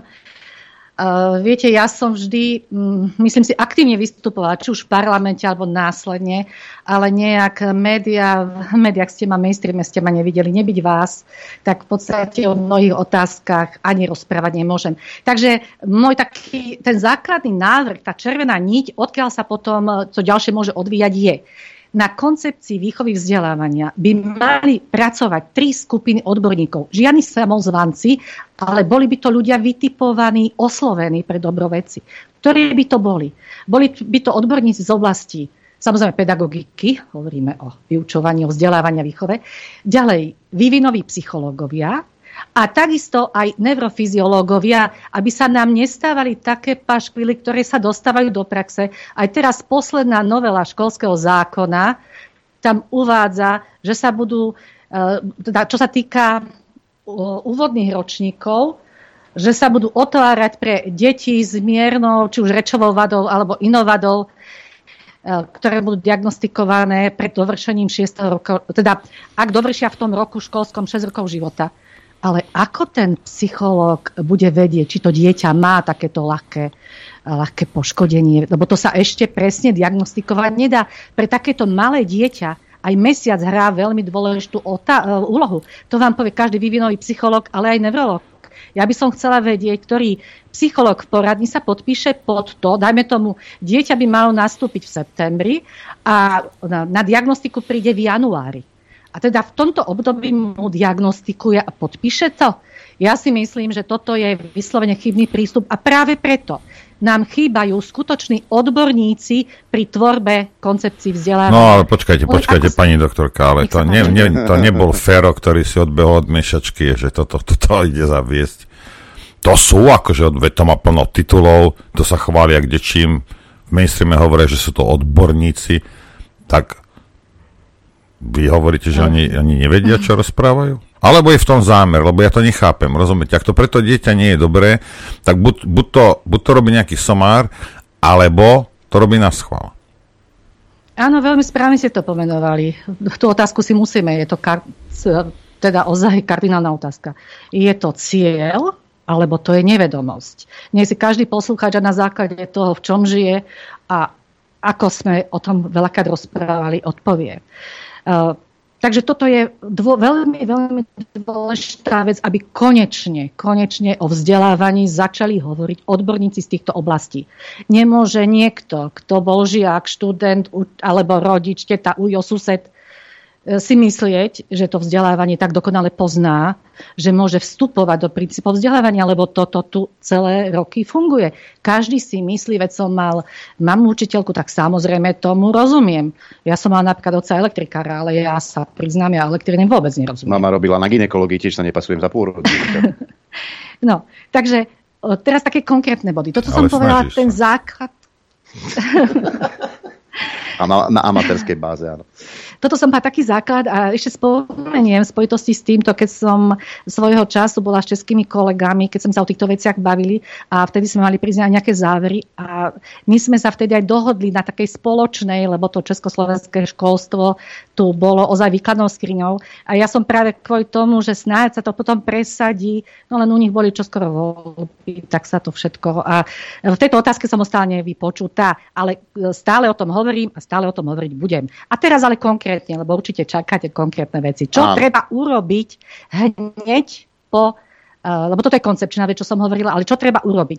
No určite treba v prvom rade urobiť legislatívny audit, teraz budem čítať, čo som si pripravila, všetkých novelizácií zákonov, noriem a vyhlášok rezortu školstva. Tieto roky, ako chodím ku vám, x krát som uvádzala paragrafy, určité znenia vyhlášok, ktoré by som povedala, až odporujú zdravému rozumu. Takže to je prvé. Treba všetky tieto právne predpisy podrobiť analýze, urobiť výrazný audit. Rovnako treba urobiť finančný audit, Rovnako treba urobiť personálny audit, pretože žiaľ Bohu, na mnohých pozíciách, vysokých funkciách, napríklad na úrade ministerstva školstva, sú nie odborníci, ale sú to nominanti politických strán.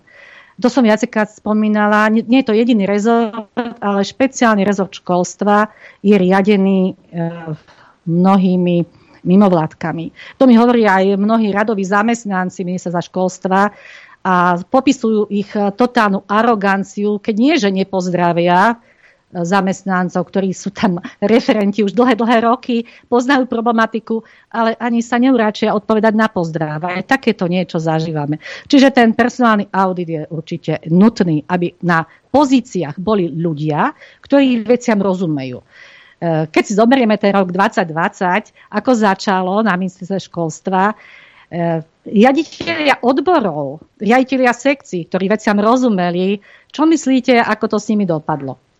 Samozrejme, podľa zákonníka práce nemohli byť uvoľnení, ale boli presunutí na určité poschodie. No a počase sami jeden po druhom odchádzali z ministerstva. Takže treba urobiť poriadok v personách na ministerstve. Ďalším bodom je audit funkčnosti priamo riadených organizácií. S veľkou pompou sa hlásalo, ako sa ušetrí, pretože sa viaceré priamo riadené organizácií začlenili pod jednu veľkú, možno ste počuli skratku NIVAM, Národný inštitút výchovy, e, vzdelávania a mládeže, dešifrujem skratku. No ale čo sa zmenilo? Peročky zostali pôvodným, pôvodní riaditeľia, iba nám vznikol jeden veľký generálny riaditeľ týchto peročiek.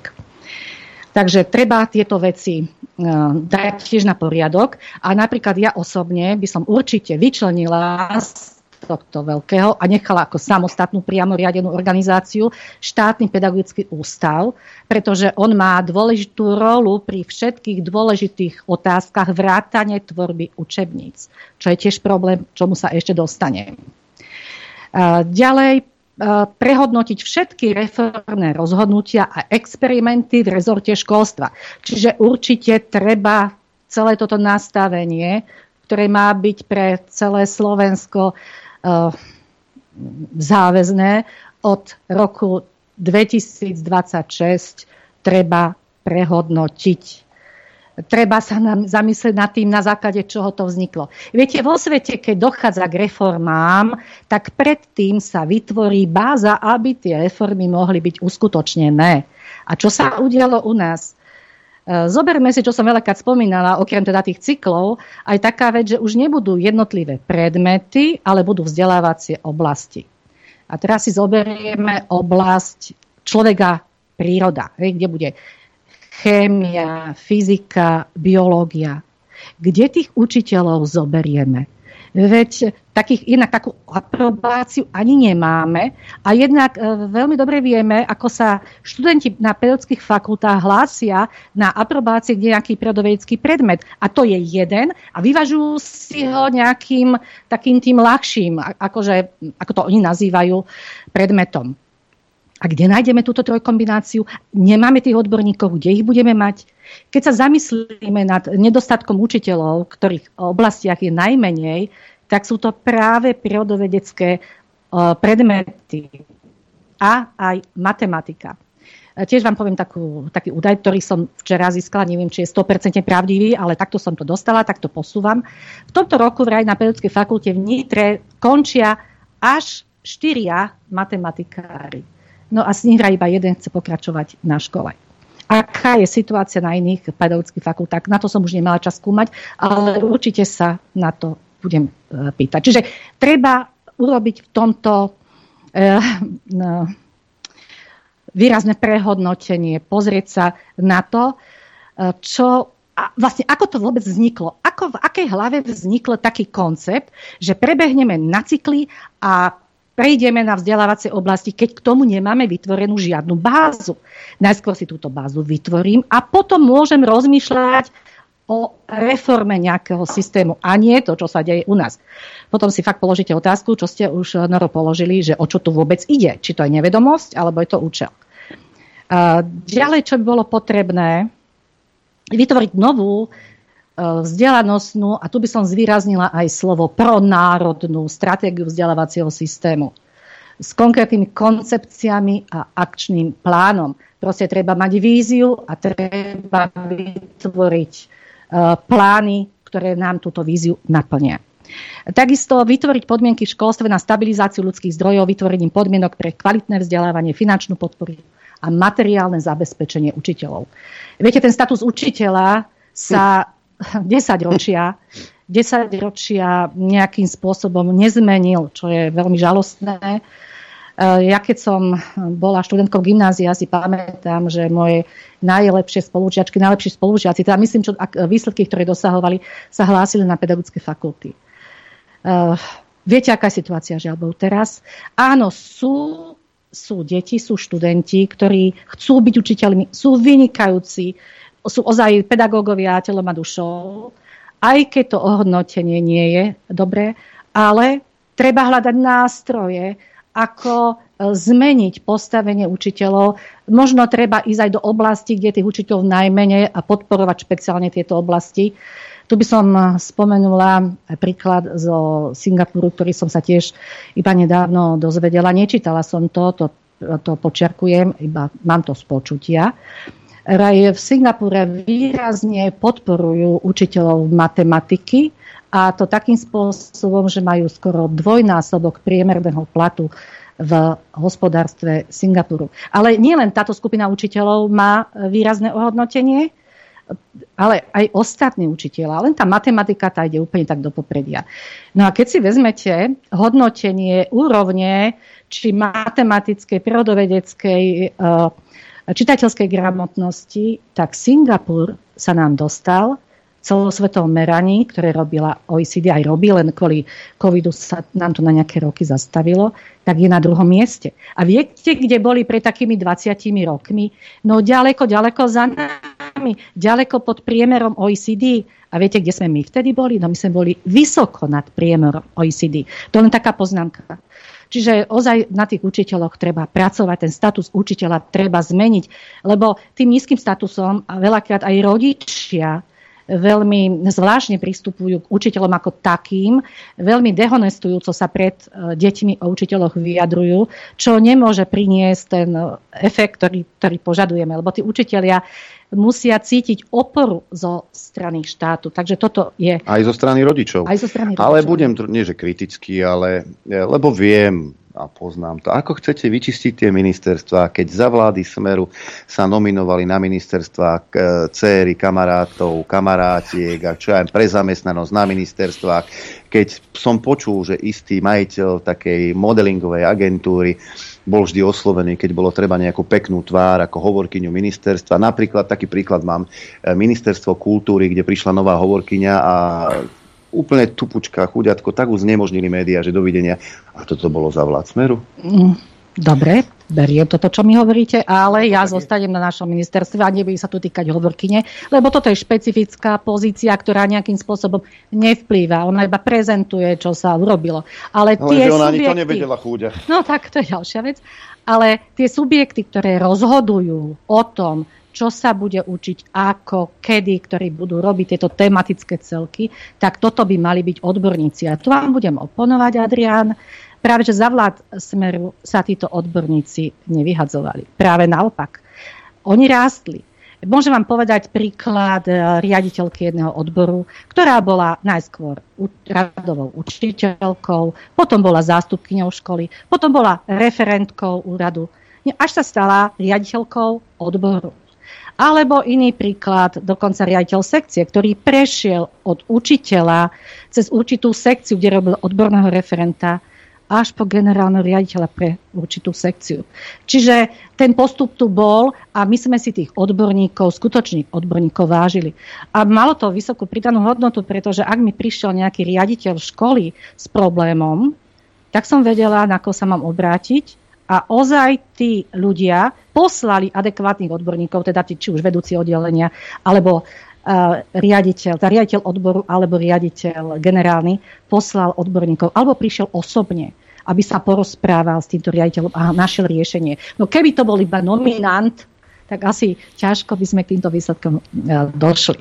Mm, ešte niečo na dodanie? Uh, no, ešte mám tu na samozrejme ďalšie body, ak môžem, ak je ešte chvíľočku čas. Uh, tak nebudem úplne všetko, už som spomenula učebnice. Určite treba sfunkčiť učebnicovú politiku a treba skončiť s tým, čo tu momentálne je, že každá škola si sama určuje, a ktoré učebnice, že dostane peniaze a kupuje si. A zachytili ste teraz správu, že v priemere to je 7,50 na žiaka. V minulosti to bolo 70, keď to zavádzali s veľkou pompou.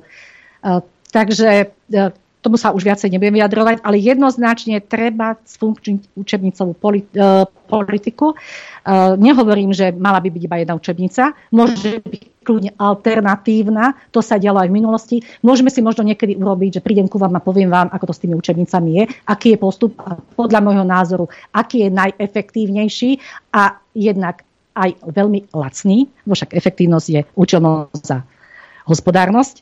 No a rovnako, a tým skončím, lebo všetko už nestíham, už som spomenula, že treba vytvoriť tú víziu pre školstvo. Teda treba nastaviť školský systém vzdelávania v súlade s najnovšími poznatkami vedy a s najnovšími požiadavkami doby. Teda teraz tu máme požiadavky na umelú inteligenciu. Áno, treba fokusovať záujem týmto smerom. Ale ešte raz zdôrazňujem, nie ako cieľ, ale ako prostriedok. Čiže e, treba garantovať e, školskú politiku zo strany štátu a na tejto báze aj vychovávať budúcich pedagógov a treba stanoviť, aké kompetencie by mal mať jednotlivý pedagóg v jednotlivých predmetoch. Určite by tam bol návrat k predmetom a nie oblastiam. A to je z mojej strany. Chcete vedieť pravdu? My tiež. My tiež. Počúvajte Rádio Infovojna. Dobrý deň vám prajem. Všetkých. Dobrý deň teda. Uh, 0950 16, linka do štúdia Juch a môžete sa pýtať eh, pani doktorky Olgy Nachtmanovej, ktorá je tu v štúdiu. Témou našou dnešnou bolo aj školstvo. A ako pozerám na mobil, tak už máme prvého telefonujúceho. Nech sa páči, počúvame. Dobrý, Vlado z Lestru. No, ten systém, ktorý chcú zaviesť na Slovensku, a na ktorý sa tak všetci po slovensky fokusujú, to je kopia toho, čo je tu v Anglicku, že učiteľ sa má prispôsobiť najslabšiemu. Uh, ja si tým prechádzam každý deň.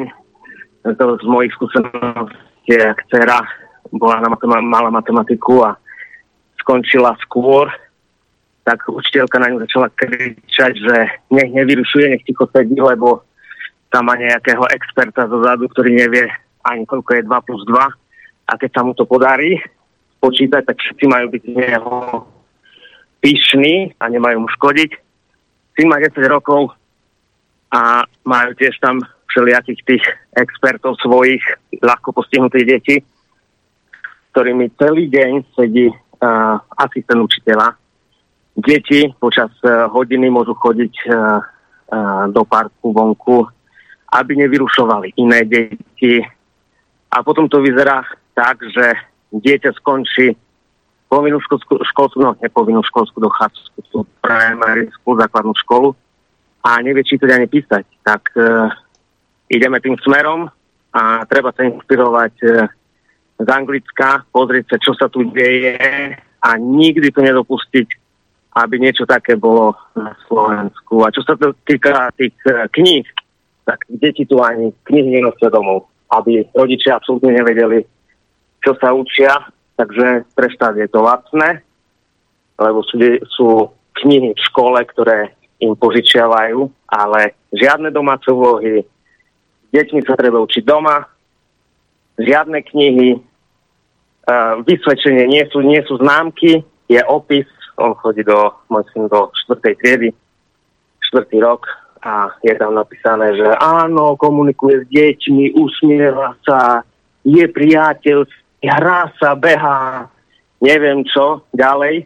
A, a hodnotenie je e, priemerný, podpriemerný alebo nadpriemerný z predmetov. Takže takto to ide a systém je stvorený preto, lebo mám tu aj známy, ktorí chodia do súkromných škôl, posielajú svoje deti, takže plebs má byť hlúpy a tá elita má mať veľmi dobré vzdelanie, tam sa platí 15-16 tisíc ročne, učia sa nielen, že dve cudze jazyky, ale majú aj latinčínu na základnej škole. Uh, nesmú mať horšiu známku jak trojku, lebo ich vyhodia zo školy. Oni tam majú známky, nejak v štátnych školách. No i elita bude riadiť. Toto, ďakujem. Dobre, ďakujeme. ďakujeme. No, Úplne ja trafený klinec po hlave, takto je to urobené. Ja vám poviem svoju skúsenosť ešte medzi tým. Keď sme žili na Novom Zélande, však uh, deti chodili do štátnej školy a to bolo hrozné. Ako ľudia, nehnevajte sa na mňa. Áno, ešte pochvala za to, že dieťa dýcha. Hej, proste kde aké som... To, to bolo niečo nenormálne. Tak som strčil syna do súkromnej školy. Hej, a to vám vrajím, že my sme za Kovančom mali tvrdú školu, kam sa hrabala slovenská komunistická škola na to súkromno na Novom Zélande. To boli tak nároční, tak tvrdí na nich, ako za tie peniaze ste dostali naozaj. Dostali ste to, čo by ste mali dostávať normálne. Ale mi to pripadá, a toto už je aj neviem, 20 rokov, mi to pripadá, že proste áno, plebs má byť tupá, hej, alebo tupý teda, a elity si budú chodiť do svojich škôl a, a nebudú stále na počítačoch, nebudú stále na mobiloch a budú sa učiť a budú čítať knihy. A toto, mne sa zdá, že je toto robené úplne zámerne. A podľa mňa ten poslucháč mal 100% pravdu. Ja rovnako veľmi pekne ďakujem za tieto skúsenosti, či poslucháča, či vaše životné. Presne takto to e, vidím aj ja a môj tým, ktorý so mnou pracuje, ktorý mi dáva podklady. Takto isto to čítame. Preto som niekoľkokrát nastolil to otázku, je to nevedomosť alebo je to účel. Lebo presne takto vidím. Pre elitu budú náročné školy, veľmi ťažké vzdelávanie a ozaj pre tých ostatných e, to bude len, aby sme proste to IQ dostali, dajme tomu, tých vysoko inteligentných na úroveň aspoň tej, sto, teda tej stovky, hoci mohli mať ten potenciál na podstatne vyššej úrovni. No a, a tí ostatní, no tak budú zvládať montáže, ale pritom to mohli byť vedci, pritom to mohli byť veľmi úspešní ľudia. Áno, áno, žiaľ Bohu, uh, rútime sa do tohto ale... a práve preto, práve preto spoločne bojujeme za to, aby sa to tu nestalo. Ale to už dnes vidieť na dnešnej generácii 20-25, že technicky nie sú absolútne zdatní. Nehovorím, že všetci, ale väčšina z nich. Nie, ako pli, e, pribiť kliniec na stenu sa znamená e, životu ohrozujúcej činnosti. Máme ďalší telefonát. Počúvam? Dobrý deň, pozdravujem vás aj vašu hostku. Výborná relácia, ako vždy. No k tomu školstvu chcem niečo povedať. Je to hrozné. Ja som to minule tiež zasledovala, ale neviem, či to už aj u nás niekde idú praktizovať. Deti si budú si tašky domov až v piatok. Že si ich vezmú pondelok do školy a nebudú si ich vôbec nosiť domov. No ja neviem, ako potom aj tí rodičia môžu sledovať, že ako to dieťa ich napreduje, čomu nerozumie, čomu rozumie, čomu, čomu pomôcť, čomu dovysvetľovať. Veď aj ten rodič je e, viac menej učiteľ, toho dieťaťa, keď mu na ňom záleží, že mu pomáha v tom učení, že mu vysvetlí, lebo ak niečo dieťa nerozumie, tak sa to nenaučí. Ak pochopí, že o čom to je, tak vtedy sa to ľahko naučí. No ja som skončila školu veľmi dávno, v 68. základnú, ale môžem vám povedať, že my sme mali perfektných učiteľov. Dneska, keď to posudzujem, tak poviem, že oni sa nám priam snažili ten rozum naliať do hlav a boli na nás prísni. Bolo nás vyše 30 v triede, 35, 36. Ale mám na nich ozaj len dobré spomienky, v našej, v našej škole v tom čase sa dvaja žiaci starší odo mňa dostali až na jadrovú fyziku do Prahy. Čiže bolo to učenie ozaj, že záležalo na tom, pretože podľa toho prosperovala aj, aj republika, že, že boli, boli tí žiaci chcúci potom, aby boli niekde ako vedci alebo na takých vyšších funkciách. No ale viete, keď napríklad bolo to v Lani, mám vnúka druháka na, na základnej škole na nízkom, na dolnom stupni a príde domov a neviem pri aké debate, či počul televízne noviny a započul tam slovo Putin a on povie, maminka, ale Putin je zlý človek. A ona mu zraví, oni sa o tom nikdy nebavili a ty to skade vieš. No to nám povedala pani učiteľka. No takže, viete, namiesto toho, aby ich učili násobilku, dneska, keď deti skúšate násobilku, tak sa na vás dívajú, idú im oči vyliezť jamky. My da keby, keď sme išli s mamou do poľa, že sa hrabalo alebo niečo robilo, tak mama nám povedala, flek 7x7, 8x5 a my sme museli v tú ránu povedať, násobilku viem, 70 rokov mám, ale viem ju o polnoci, keď nás zobudia a povedia, tak my sme sa to takto učili. Dobre, ďakujeme pekne. No áno, žiaľ Bohu, tieto skúsenosti tu máme a videli ste možno billboardy po Slovensku jedného politika, ktorý mal aj rezort školstva správe svojho času a máte tam napísané žiadne domáce úlohy. A pričom dieťa, veľa detí potrebuje si to, čo sa v škole učil, si to doma precvičiť. Už aj ten prváčik, kým nevie nakresliť to, to koliesko alebo a tak ďalej, tak to musí proste trénovať a tie domáce úlohy majú svoj význam. Ale keď sa takto k tomu pristupuje, e, ani sme národom Komenského a tom by sme mali zotrvať. A v tom, eh, žiaľ, bo, eh, roky sa to eh, roky sa to kazilo. A ten prvý krok, kedy sa to začalo výrazne kaziť, bol rok 2001, kedy nám nastupuje reforma štátnej správy. Vtedy sa tá jednotná politika úplne začala rozbíjať a to bol prvý klinec do rakvy slovenského školstva a druhý klinec normatív na žiaka. To som tiež opakovane zdôrazňovala. Mm-hmm, máme telefonát, počúvame.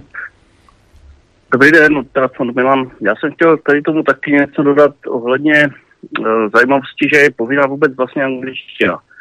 Nevím, jak je to u vás, ale já si myslím, že toto je taky jedna ze špatných věcí, protože třeba u nás je to tak, že ta angličtina je povinná, má tam relativně dost hodin, což je účel, víme velice dobře proč, aby jsme byli okupováni, že podle mě hodně uh, skryté za tím, že je to světový jazyk a něco se dočtu, protože já si myslím, že může být svobodná vůbec to, co budou chtít rodiče, ať se to dítě učí, protože vy nevíte, kde to dítě bude se stěhovat, jak někdo se stěhuje směrem na Anglicko země, někdo úplně někde jinde, jo, třeba do Indie a ty možnosti jsou pak problémové. A myslím si, že pokud by se uh, rozdělili třídy, jak jste se o tom bavili, že by byly třeba IT, co jsou, uh, bych řekl, méně schopní, neblbí, a ta škola nebyla by založena pouze na tom, že oni se budou vzdělávat v tom, jak si jsou, ale tam by měli čas uh, ty, se těm dětem věnovat a vypichovat ty žáky, které by dostali do toho systému, jak je teď, než je mixovat dohromady. Ale muselo to školství by se do tohoto opřít a dělat to tímto systémem. A podle mě by měla být povinná všude fyzika, matika, chemie. Měla by být klidně každý den, ale propojená, protože tady uh, se špatně propoje fyzika je jeden obor, chemie to je jenom uh, obor, kterým se zase jakoby používá a vždycky se prohne s přírodovědskýma uh, jakoby uh, oborama, ale to se odděluje úplně, nebo učí úplně špatně, jo? že jdeme tomu učíte se ve fyzice jádro a začnete v chemii úplně něco jiného a přitom se dá na to navazovat. Jo? že tady tím bych v prvé řadě začal. A když už tam máte ty uh, děti, které jsou méně schopné, tak do, uh, udělat školy, kde by se tady oni dokázali dostat klidně i na tu úroveň těch uh, lidí ze základky, pak klidně maturita, střední škola a když ne, tak je specializovat, že na nějaké aspoň obory, na které mají. Ale teďka ještě řeknu jeden dodatek, že tu je problém, že tady ti lidi, třeba když na něco nemají, nemají školu maturitu, nebo jenom základky, tak my je bereme jako odpad a ten systém je naučil, že tak se měl učit. A pohrdáme uklizečema, pohrdáme těma, co jezdí s popelářema a e, nemáme třeba celoživotní vzdělání, že by mohli jít někde studovat, aby to bylo zdarma. Ne. Prostě je nějaký věk, já nevím, jak kdy to je, teď bych kecal, jestli 30 a on pak už nemůže do školy, anebo si to musí platit. Si myslím, že vzdělání by mělo být celoživotní a mělo by se podporovat jako to je prostě na zamyšlení. No. Každý chce jenom angličtinu a řekne, že je to potřeba, ale myslím si, že by neměla být brána jako priorita a měly by tam být dostatní obory.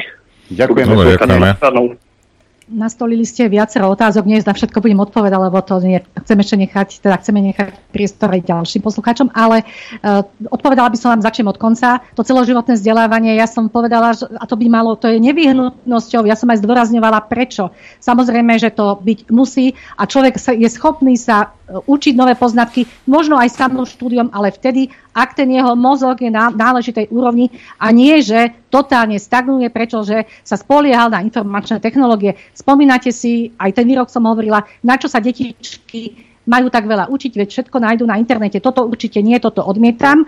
A toto je tiež problém, ktorý nastal v školstve. Redukcia učiva učivo sa už tak zredukovalo a stále sa kričí, že sú detičky preťažované. Veľká chyba práve naopak, treba toho učiva pridať a najmä vo veku, kedy to dieťa tie poznatky veľmi ľahko nasáva. A k tej angli- angličtine skočím na začiatok. Uh, svojho času, keď som bola v parlamente ako poslankyňa, tak vtedy už boli tieto snahy my sme sa vtedy kontaktovali s lingvistami na Slovensku z rôznych jazykových skupín a napríklad Nemčinári nám povedali, že bola by to veľká chyba, pretože oveľa lepšie je, ak Nemčina predchádza z toho lingvistického hľadiska angličtine a na väčšine škôl sa deti učia dva cudzie jazyky, tak tá postupnosť najskôr Nemčina ako veľmi zložitý jazyk a následne angličtina. Takže a malo by to byť v prvom rade otázkou rodiča, lebo ako ste povedali, rodič má určité plány, ako chce v budúcnosti pôsobiť. A ešte jedna vec, e, to dieťa už môže anglicky ovládať a rodič chce, aby sa to dieťa učilo nejaký ďalší svetový jazyk. No. E, nemenujte ma prosím, dnešná téma. Žijeme v Rakúsku. Môj syn mal ísť minulý rok do školy do prvej triedy. Pedagogičky v škole nám odporúčili, aby išiel do školy o rok neskôr, pretože mal problém s výslovnosťou R a S. A odporúčili mi logopedičku, ktorá chodila do škôlky robievať cvičenia s viacerými deťmi, ktoré mali aj iné logopedické problémy. Okrem iného deti tieto profesionálne učiteľky pripravovali a pripravujú do školy. Prijali sme to ako rodičia veľmi dobre, pretože náš syn a určite aj iné deti urobili obrovské pokroky. A teraz to najzaujímavejšie. Tie pedagogičky, logopedičky sú väčšinou Slovenky, ktoré ovládajú aj nemecký jazyk, v ktorom vlastne s deťmi komunikujú, keďže ide o škôlku v Rakúsku. To je vlastne potvrdenie toho, čo som hovorila a čo treba napraviť, že sa niečo dá do zákona. Hej, dali sme do zákona, každá škola bude mať logopeda, každá škola bude mať sociálneho pracovníka, každá škola bude mať zdravotníka. A to nedem hovoriť o iných nuansoch, a logopéda. No ale kde ich zoberieme? Veď najskôr si ich musíme vychovať, náležite ohodnotiť, aby zostali v našich školách. A nie, že dáme to do zákona a nemáme ich. S týmto je ozaj veľký problém na Slovensku. Veľký. Mm-hmm. Ja som už telefon vypol a mám tu ešte ďalší mail, a to je už posledný. Dobrý deň, e, je to presne tak debilizácia národa, či už v základnom školstve alebo aj v tom vysokom. Bola som svetkom prípadu, keď bakalárska študentka napísala úvod ako úvod do bakalárskej práce nie z vlastnej hlavy, ale pomocou umelej inteligencie. V mojom ponímaní je to plagiátorstvo a pevne verím, že bude viac vysokoškolsky vzdelaných ľudí, ktorí to takto ponímajú. Ešte k predošlej téme, systém komplexu predmetov pod jedným názvom ide z Ameriky. Sestra tam žije dlhé roky a len sa čuduje, že ideme týmto smerom, pretože to, čo u nás deti vedia ako druháci, na prvom stupni v Amerike e, vedia v tretej či štvrtej, štvrtej triede. Sama mám syna na prvom stupni a nie som vôbec nadšená, kam sa školstvo rúti. Bohužiaľ, tu musím povedať, že na gymnáziu za komunizmu sme naozaj patrili medzi elitu a odrazilo sa to aj na vysokých školách. Si to na vysokých školách v prvom ročníku na uh, Univerzite Komenského v Bratislave bolo také, že nás končila z prijatých študentov len polovica a všetci sme sa uplatnili v odboroch, ktoré sme skončili. Prajem pekný deň, Katarína nám napísala. E, ďakujem, tieto skúsenosti mi píšu viacerí Slováci žijúci zahraničí. Ja som to opakovane zdôrazňovala, že nikto sa nestratil. Každý z nich, ktorý e, odišiel svojho času, tak získal veľmi dobrú pozíciu a po čase, keď zvládli, prekonali jazykovú bariéru, dokonca skončili vo vedúcich pozíciách. Konkrétne poznám prípad, kedy s výučným listom pán e, sa stal behom pol roka, keď ovládal angličtinu, sa stal riaditeľom prevádzky. Pani doktorka, dve minútky máme dokonca. Vy ste ma požiadali, že nakoniec chcete ešte niečo dodať. Tak teraz je ten čas. Uh, vážení diváci, poslucháči, ja by som vás chcela poprosiť, pretože väčšina z vás určite má náležite rozvinuté kritické myslenie. Pristupujme takto ku voľbám. Som aj politik. Uh, nedávajme zase ľahko vážne hlasy niekomu, kto vie veľmi krásne v určitom okamihu rozprávať, ktorý nám dáva sluby, o ktorých vopred vieme, že nie sú reálne. Ozaj si na to uh, treba s rozumom pristupovať k tej ďalšej etape, ktorá nás čaká, pretože neviem, či sa ešte dostanem do volieb, do vysielania. Budem sa určite snažiť, lebo by som rada ešte o tej učebnicovej politike porozprávala niečo. Budete kandidovať? Uh, No dnes sa rozhoduje, neviem. To neviem, ja to hovorím nezávislo od toho. Pani, pani, doktor, pani doktorka, dúfam, že ste nehovorili o pánovi Ficovi. Že by ľudia to nerozvážne ja, nevolili. A, takto, ja, ako vidíte, nehovorím o žiadnej strane.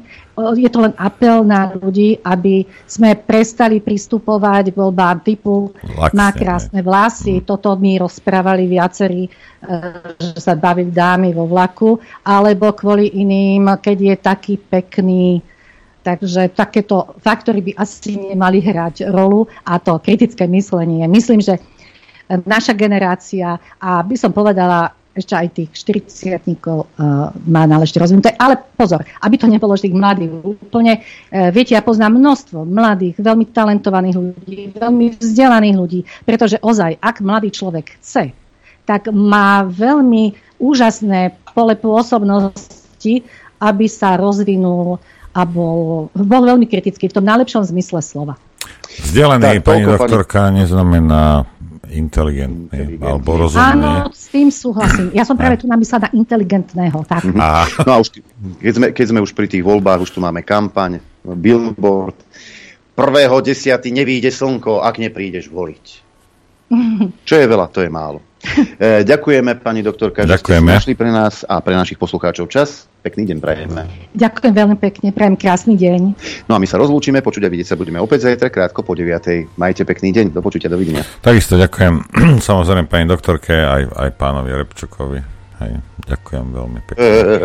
Poslucháčom, divákom, ktorí podporujú tento projekt a ďakujem vám aj za pozornosť a prajem vám šťastnú a veselú dobrú noc.